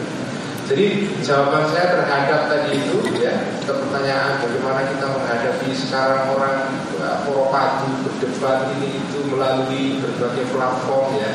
Ya, saya, saya kira cara terbaik kembali kepada petunjuk Nabi tadi. Kalau kalian tidak punya kompetensi, jangan itu dilakukan. Dan ini penting lagi, ya, orang awam jangan ikut-ikutan terlibat di dalam perdebatan di antara para ulama. Jangan. Ulama berbeda pendapat, oke, okay, karena mereka punya ilmu. Mereka punya dalil, mereka punya argumentasi, mereka punya hujah. Orang awam yang gak ngerti hujah, gak ngerti dalil, ikut berdebat, ngeblok sini, ngeblok sana, gak tahu ujung pangkalnya, yang terjadi apa? Fanatisme. Berkata Al-Ghazali, fanatisme itu salah satu madhahul syaitan. Saya bacakan secara harafiah, kalau nanti saya dianggap waksu dan tak baca ini, ya. Ini dari kita pikir, salah satu madhahul syaitan adalah, ya, yang disebut oleh Imam Ghazali sebagai at-tawassul. Bukan pakai sin, ya, pakai sob. At-tawassul, pakai sob, artinya adalah kita lekat dengan satu kelompok madhab secara berlebihan sehingga kita jadi fanatik gitu. Jadi kata Al-Ghazali, wa min abwabil azimati at-tawassul. Di dalam fotokopian nggak ada, ya. Kalau mau harus beli kitab Ihya itu empat jilid. Atta at-tawassul artinya apa? At-ta'assub lil madhahib wal ahwa. Ta'assub terhadap al-madhahib, madhab dalam fikih, wal ahwa, dan madhab di dalam akidah. Kalau tidak punya ilmu, Anda ikut-ikutan bisa terjatuh di situ. Itu namanya madhahul syaitan. Jadi hati-hati. Makanya Al-Ghazali menyarankan jangan ngajak orang awam ikut debat. Orang awam itu yang penting ilmunya adalah tadi itu, ilmu hal itu. Ilmunya orang awam adalah ilmu hal. Karena di dalam dalam fikih itu ada satu prinsip begini, ya. Al-Amin lamat adalah orang awam itu sejatinya, saudara-saudara semua, itu tidak punya mata. Kalian ini ngakunya kan mazhab Syafi'i, kan? Ya kan? Mazhab Syafi'i. Tapi itu hanya gabu-gabuan saja, klaim saja. Sebetulnya orang awam nggak punya mazhab. Kenapa? Orang bermazhab itu harus ngerti dalilnya mazhab, maksudnya mazhab, marojeknya mazhab, ngerti semua. Kalau kamu tahu itu semua, kau boleh mengaku sebagai saya bermadzhab Syafi'i. Karena saya tahu semua dalil-dalilnya madzhab Syafi'i, sehingga kamu berhak disebut sebagai orang bermadzhab Syafi'i. Sama dengan di dalam ilmu-ilmu sains, saya memakai mazhabnya Isaac Newton misalnya. Ngaku tok tapi nggak ngerti teori gravitasinya Isaac Newton. Atau saya mengikuti mazhabnya Einstein tapi nggak ngerti teori mengenai teori relativitas umum misalnya. Bagaimana Anda menyebut saya mengikuti Newton, apa, Einstein kalau kamu tidak mengerti apa demi perkaranya teori Einstein? Sama dengan begitu, kamu tidak boleh mengaku sebagai bermadzhab Syafi'i kalau kamu tidak tahu madzhab dalilnya madzhab Syafi'i. Nah, lalu kita kita ini apa Pak? Kita ini siapa? Kata kata ulama fikih, kalian itu nggak punya mazhab, kalian itu mazhabnya ikut gurunya. Gurunya siapa? Itulah mazhabnya. Karena yang memberitahu kalian guru-guru. Nah, artinya apa? Kalau kalian ini mazhabnya guru kalian, belum tentu kalian tuh mengerti sebetulnya guru kalian ini bagaimana dalilnya. Ya pokoknya tinggal ikut saja. Makanya kalau guru-guru ini berdebat, jangan ikut-ikutan. Ulama boleh berdebat, Profesor Diotul berdebat dengan ini boleh saja. Tapi kalian yang bedas-bedasin itu jangan ikut-ikutan, jangan paham, jangan ikut, jangan ikut komentar. Baik sampai ini muridnya kiai ini atau kiai itu, ya nggak jangan ikut, karena Anda nggak ngerti. Ya saya tidak tahu, saya ikut Kiai Dr Hasan. Ya sudah saya ikut Kiai Dr Hasan. Adapun Kiai Tolka berbeda dengan Kiai siapa, monggo saja. Saya tidak akan mencerca kiai yang tidak setuju dengan Kiai Tolka. Saya tidak akan mencerca, walaupun saya tidak setuju dengan kiai itu karena kiai saya Kiai Tolka, ya kan? Tapi saya nggak boleh mencerca kiai lain. Nah ini sekarang ini nggak ada seperti ini, adab seperti ini nggak ada. Karena orang merasa mereka tahu semua. Ujung pangkalnya apa? Karena orang ini sekarang ini orang-orang tidak tahu merasa tahu dan tidak tahu kalau mereka tidak tahu.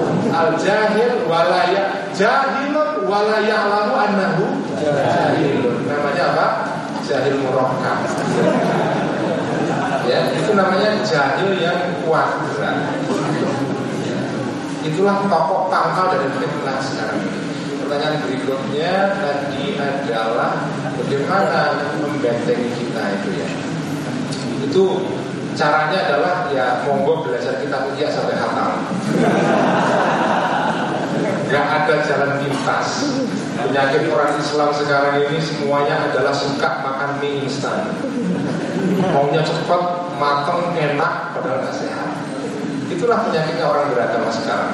Itu juga dibahas di sini. Kalau Ghazali menyebutnya salah satu madahul syaitan adalah ala ajalah. Ala ajalah. Kok pengen cepat-cepat gitu? Belajar seminggu tentang Islam sudah merasa jadi ulama besar. Namanya alasan. Nah itu, itu pada halusya itu. Makanya kitab Ihya ini kalau kita baca itu, udah tadi yang nanya itu baca kitab Ihya aja. Caranya baca kitab Ihya, pahami, hayati, laksanakan. Gak ada cara pintas.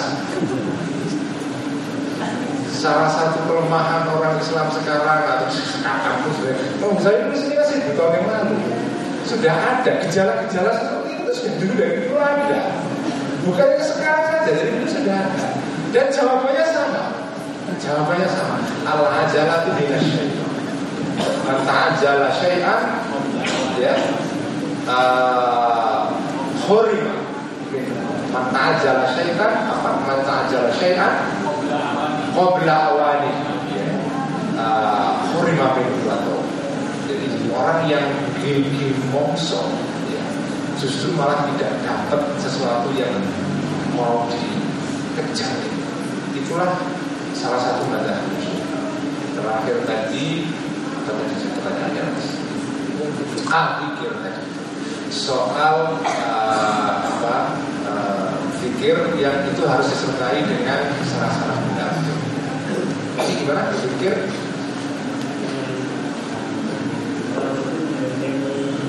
Ya, jadi ya zikir itu tadi Al-Ghazali sudah menyebutkan dan saya terangkan ya, zikir itu itu adalah ya sarana tadi disebutkan oleh ya, mungkin memang itu cara kita untuk terus punya tadi itu sikap beromong-omong. Tapi zikir ini harus disertai dengan sarana yang lain. Jangan bermimpi lah. Kanjeng Nabi tadi kan disebutkan kan? Baca ta'awud, baca ayat Quran, iblis nggak pergi sama sekali. Jadi memang ya, ya zikir itu harus disertai dengan sesuatu yang menjadi syarat supaya zikir itu cespol, ya, menjadi berguna dan efektif. Yaitu apa? Ya kita harus tadi itu menyiapkan diri secara spiritual dan rohani. Ya kita menutup jalan-jalan setan. Nah memang problemnya kitab Ihya itu kalau dibaca zaman sekarang itu problem besar karena syarat-syarat pendukungnya hampir tidak ada semua.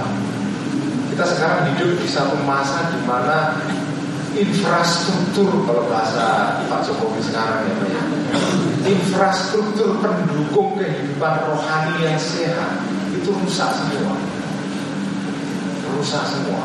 Apa sekarang salah satu problem besar di dalam kehidupan modern sekarang? Sekarang problem besarnya adalah ya orang terpukau pandangannya itu berhenti kepada hal-hal yang sifatnya lahir.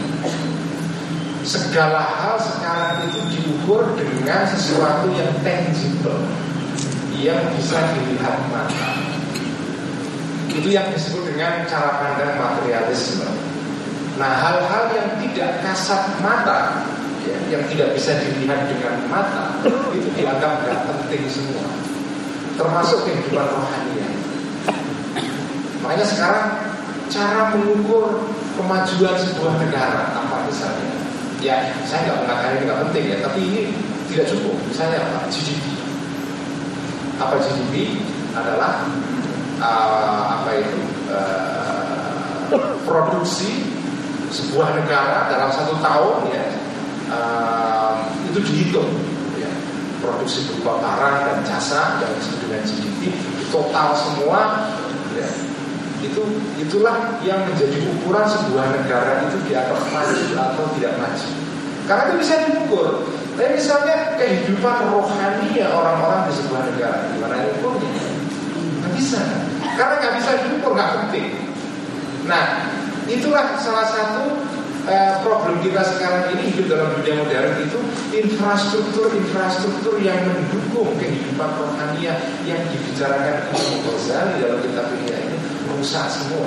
Sehingga membaca kitab Ihya ini kalau kita tidak menyiapkan infrastrukturnya itu pasti apa sih kita ini?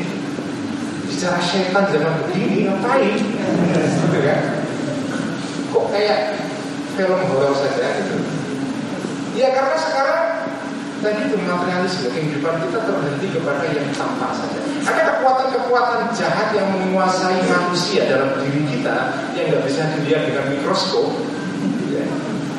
Bahkan nano mikroskop itu juga nggak bisa melihat, nggak bisa mendeteksi. Ya. Itu nggak mungkin semua. Nah tapi itu kan semua hanya bisa dirasakan oleh orang yang punya tadi penghormatan kepada Tuhan, kepada apa yang dalam dalam istilah psikologi modern disebut dengan God consciousness, kesadaran tentang Tuhan. Itulah penghormatan. Kalau nggak ada God consciousness, kalau syarat ini hilang, itu semua jadi nggak kelihatan. Yang kita lihat hanya gedung-gedung, infrastruktur lahiriah, jalan yang bagus, tol yang lancar, mobil yang keren, pasar-pasar yang ramai, dan seterusnya.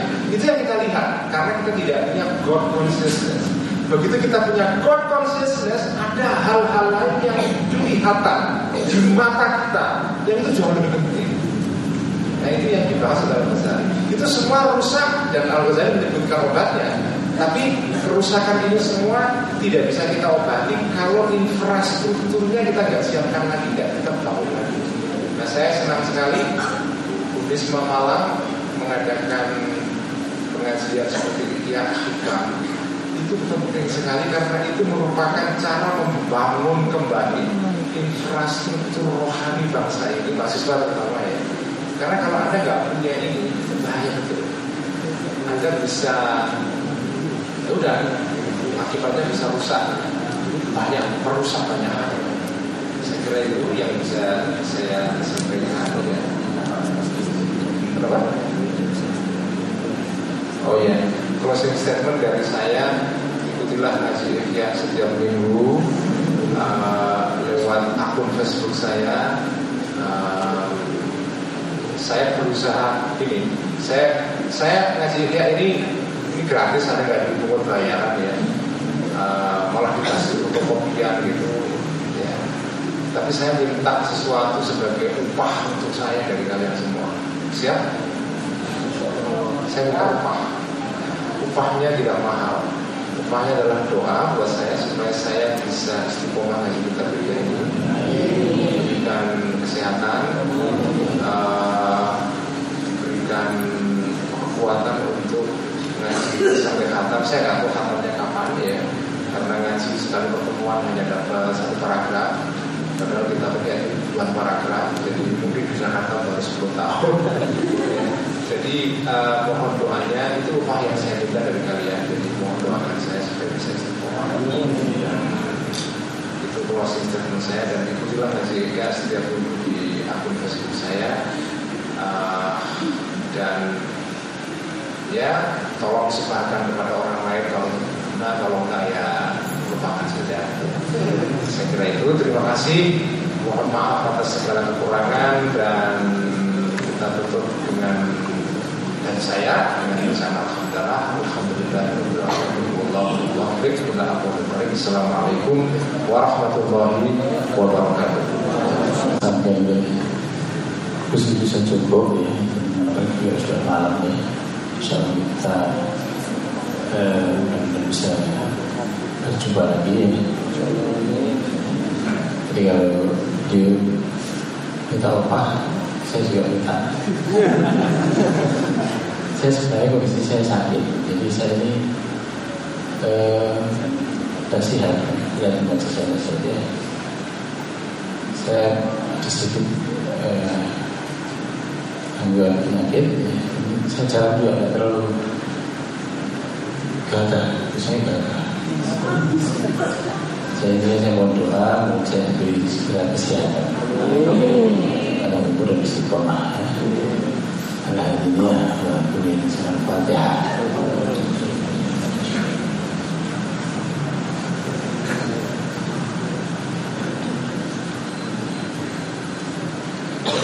Semoga juga Unisma ini semakin maju ya, bermanfaat dan berkah bagi umat dan manusia. Alhamdulillah, alhamdulillah.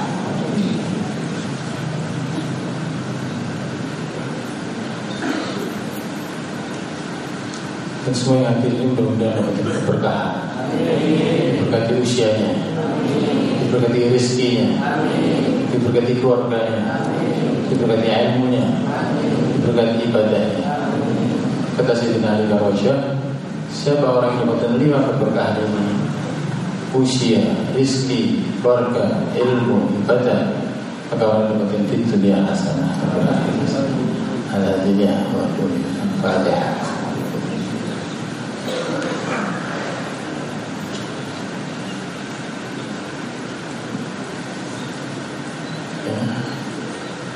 Sudah kita tutup doa sama-sama. Berbilang alhamdulillah. Ya Rabbal alamin. Allahumma ta'ala. Sholala sayyidina Muhammad. Wa ala alihi.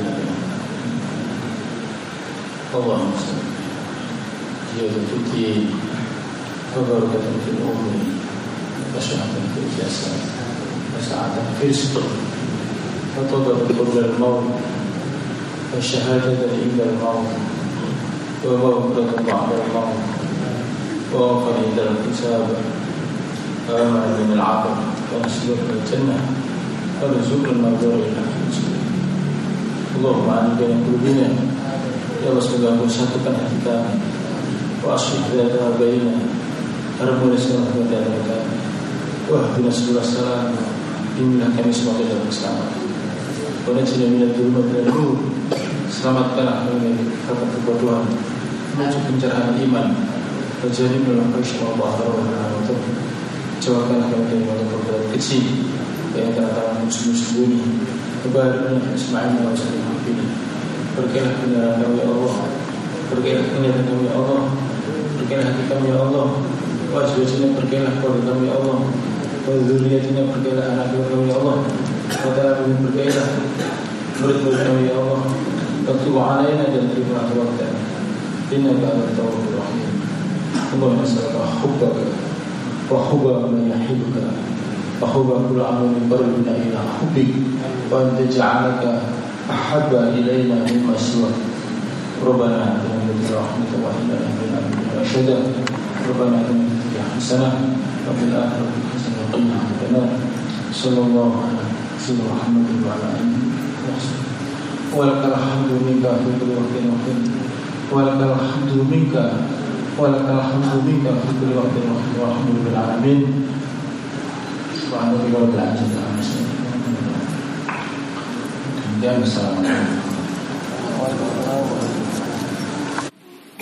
demikian tadi pengajian kitab Ihya Ulumuddin telah kita ikuti bersama. Mudah-mudahan kita yang hadir mendapatkan ilmu.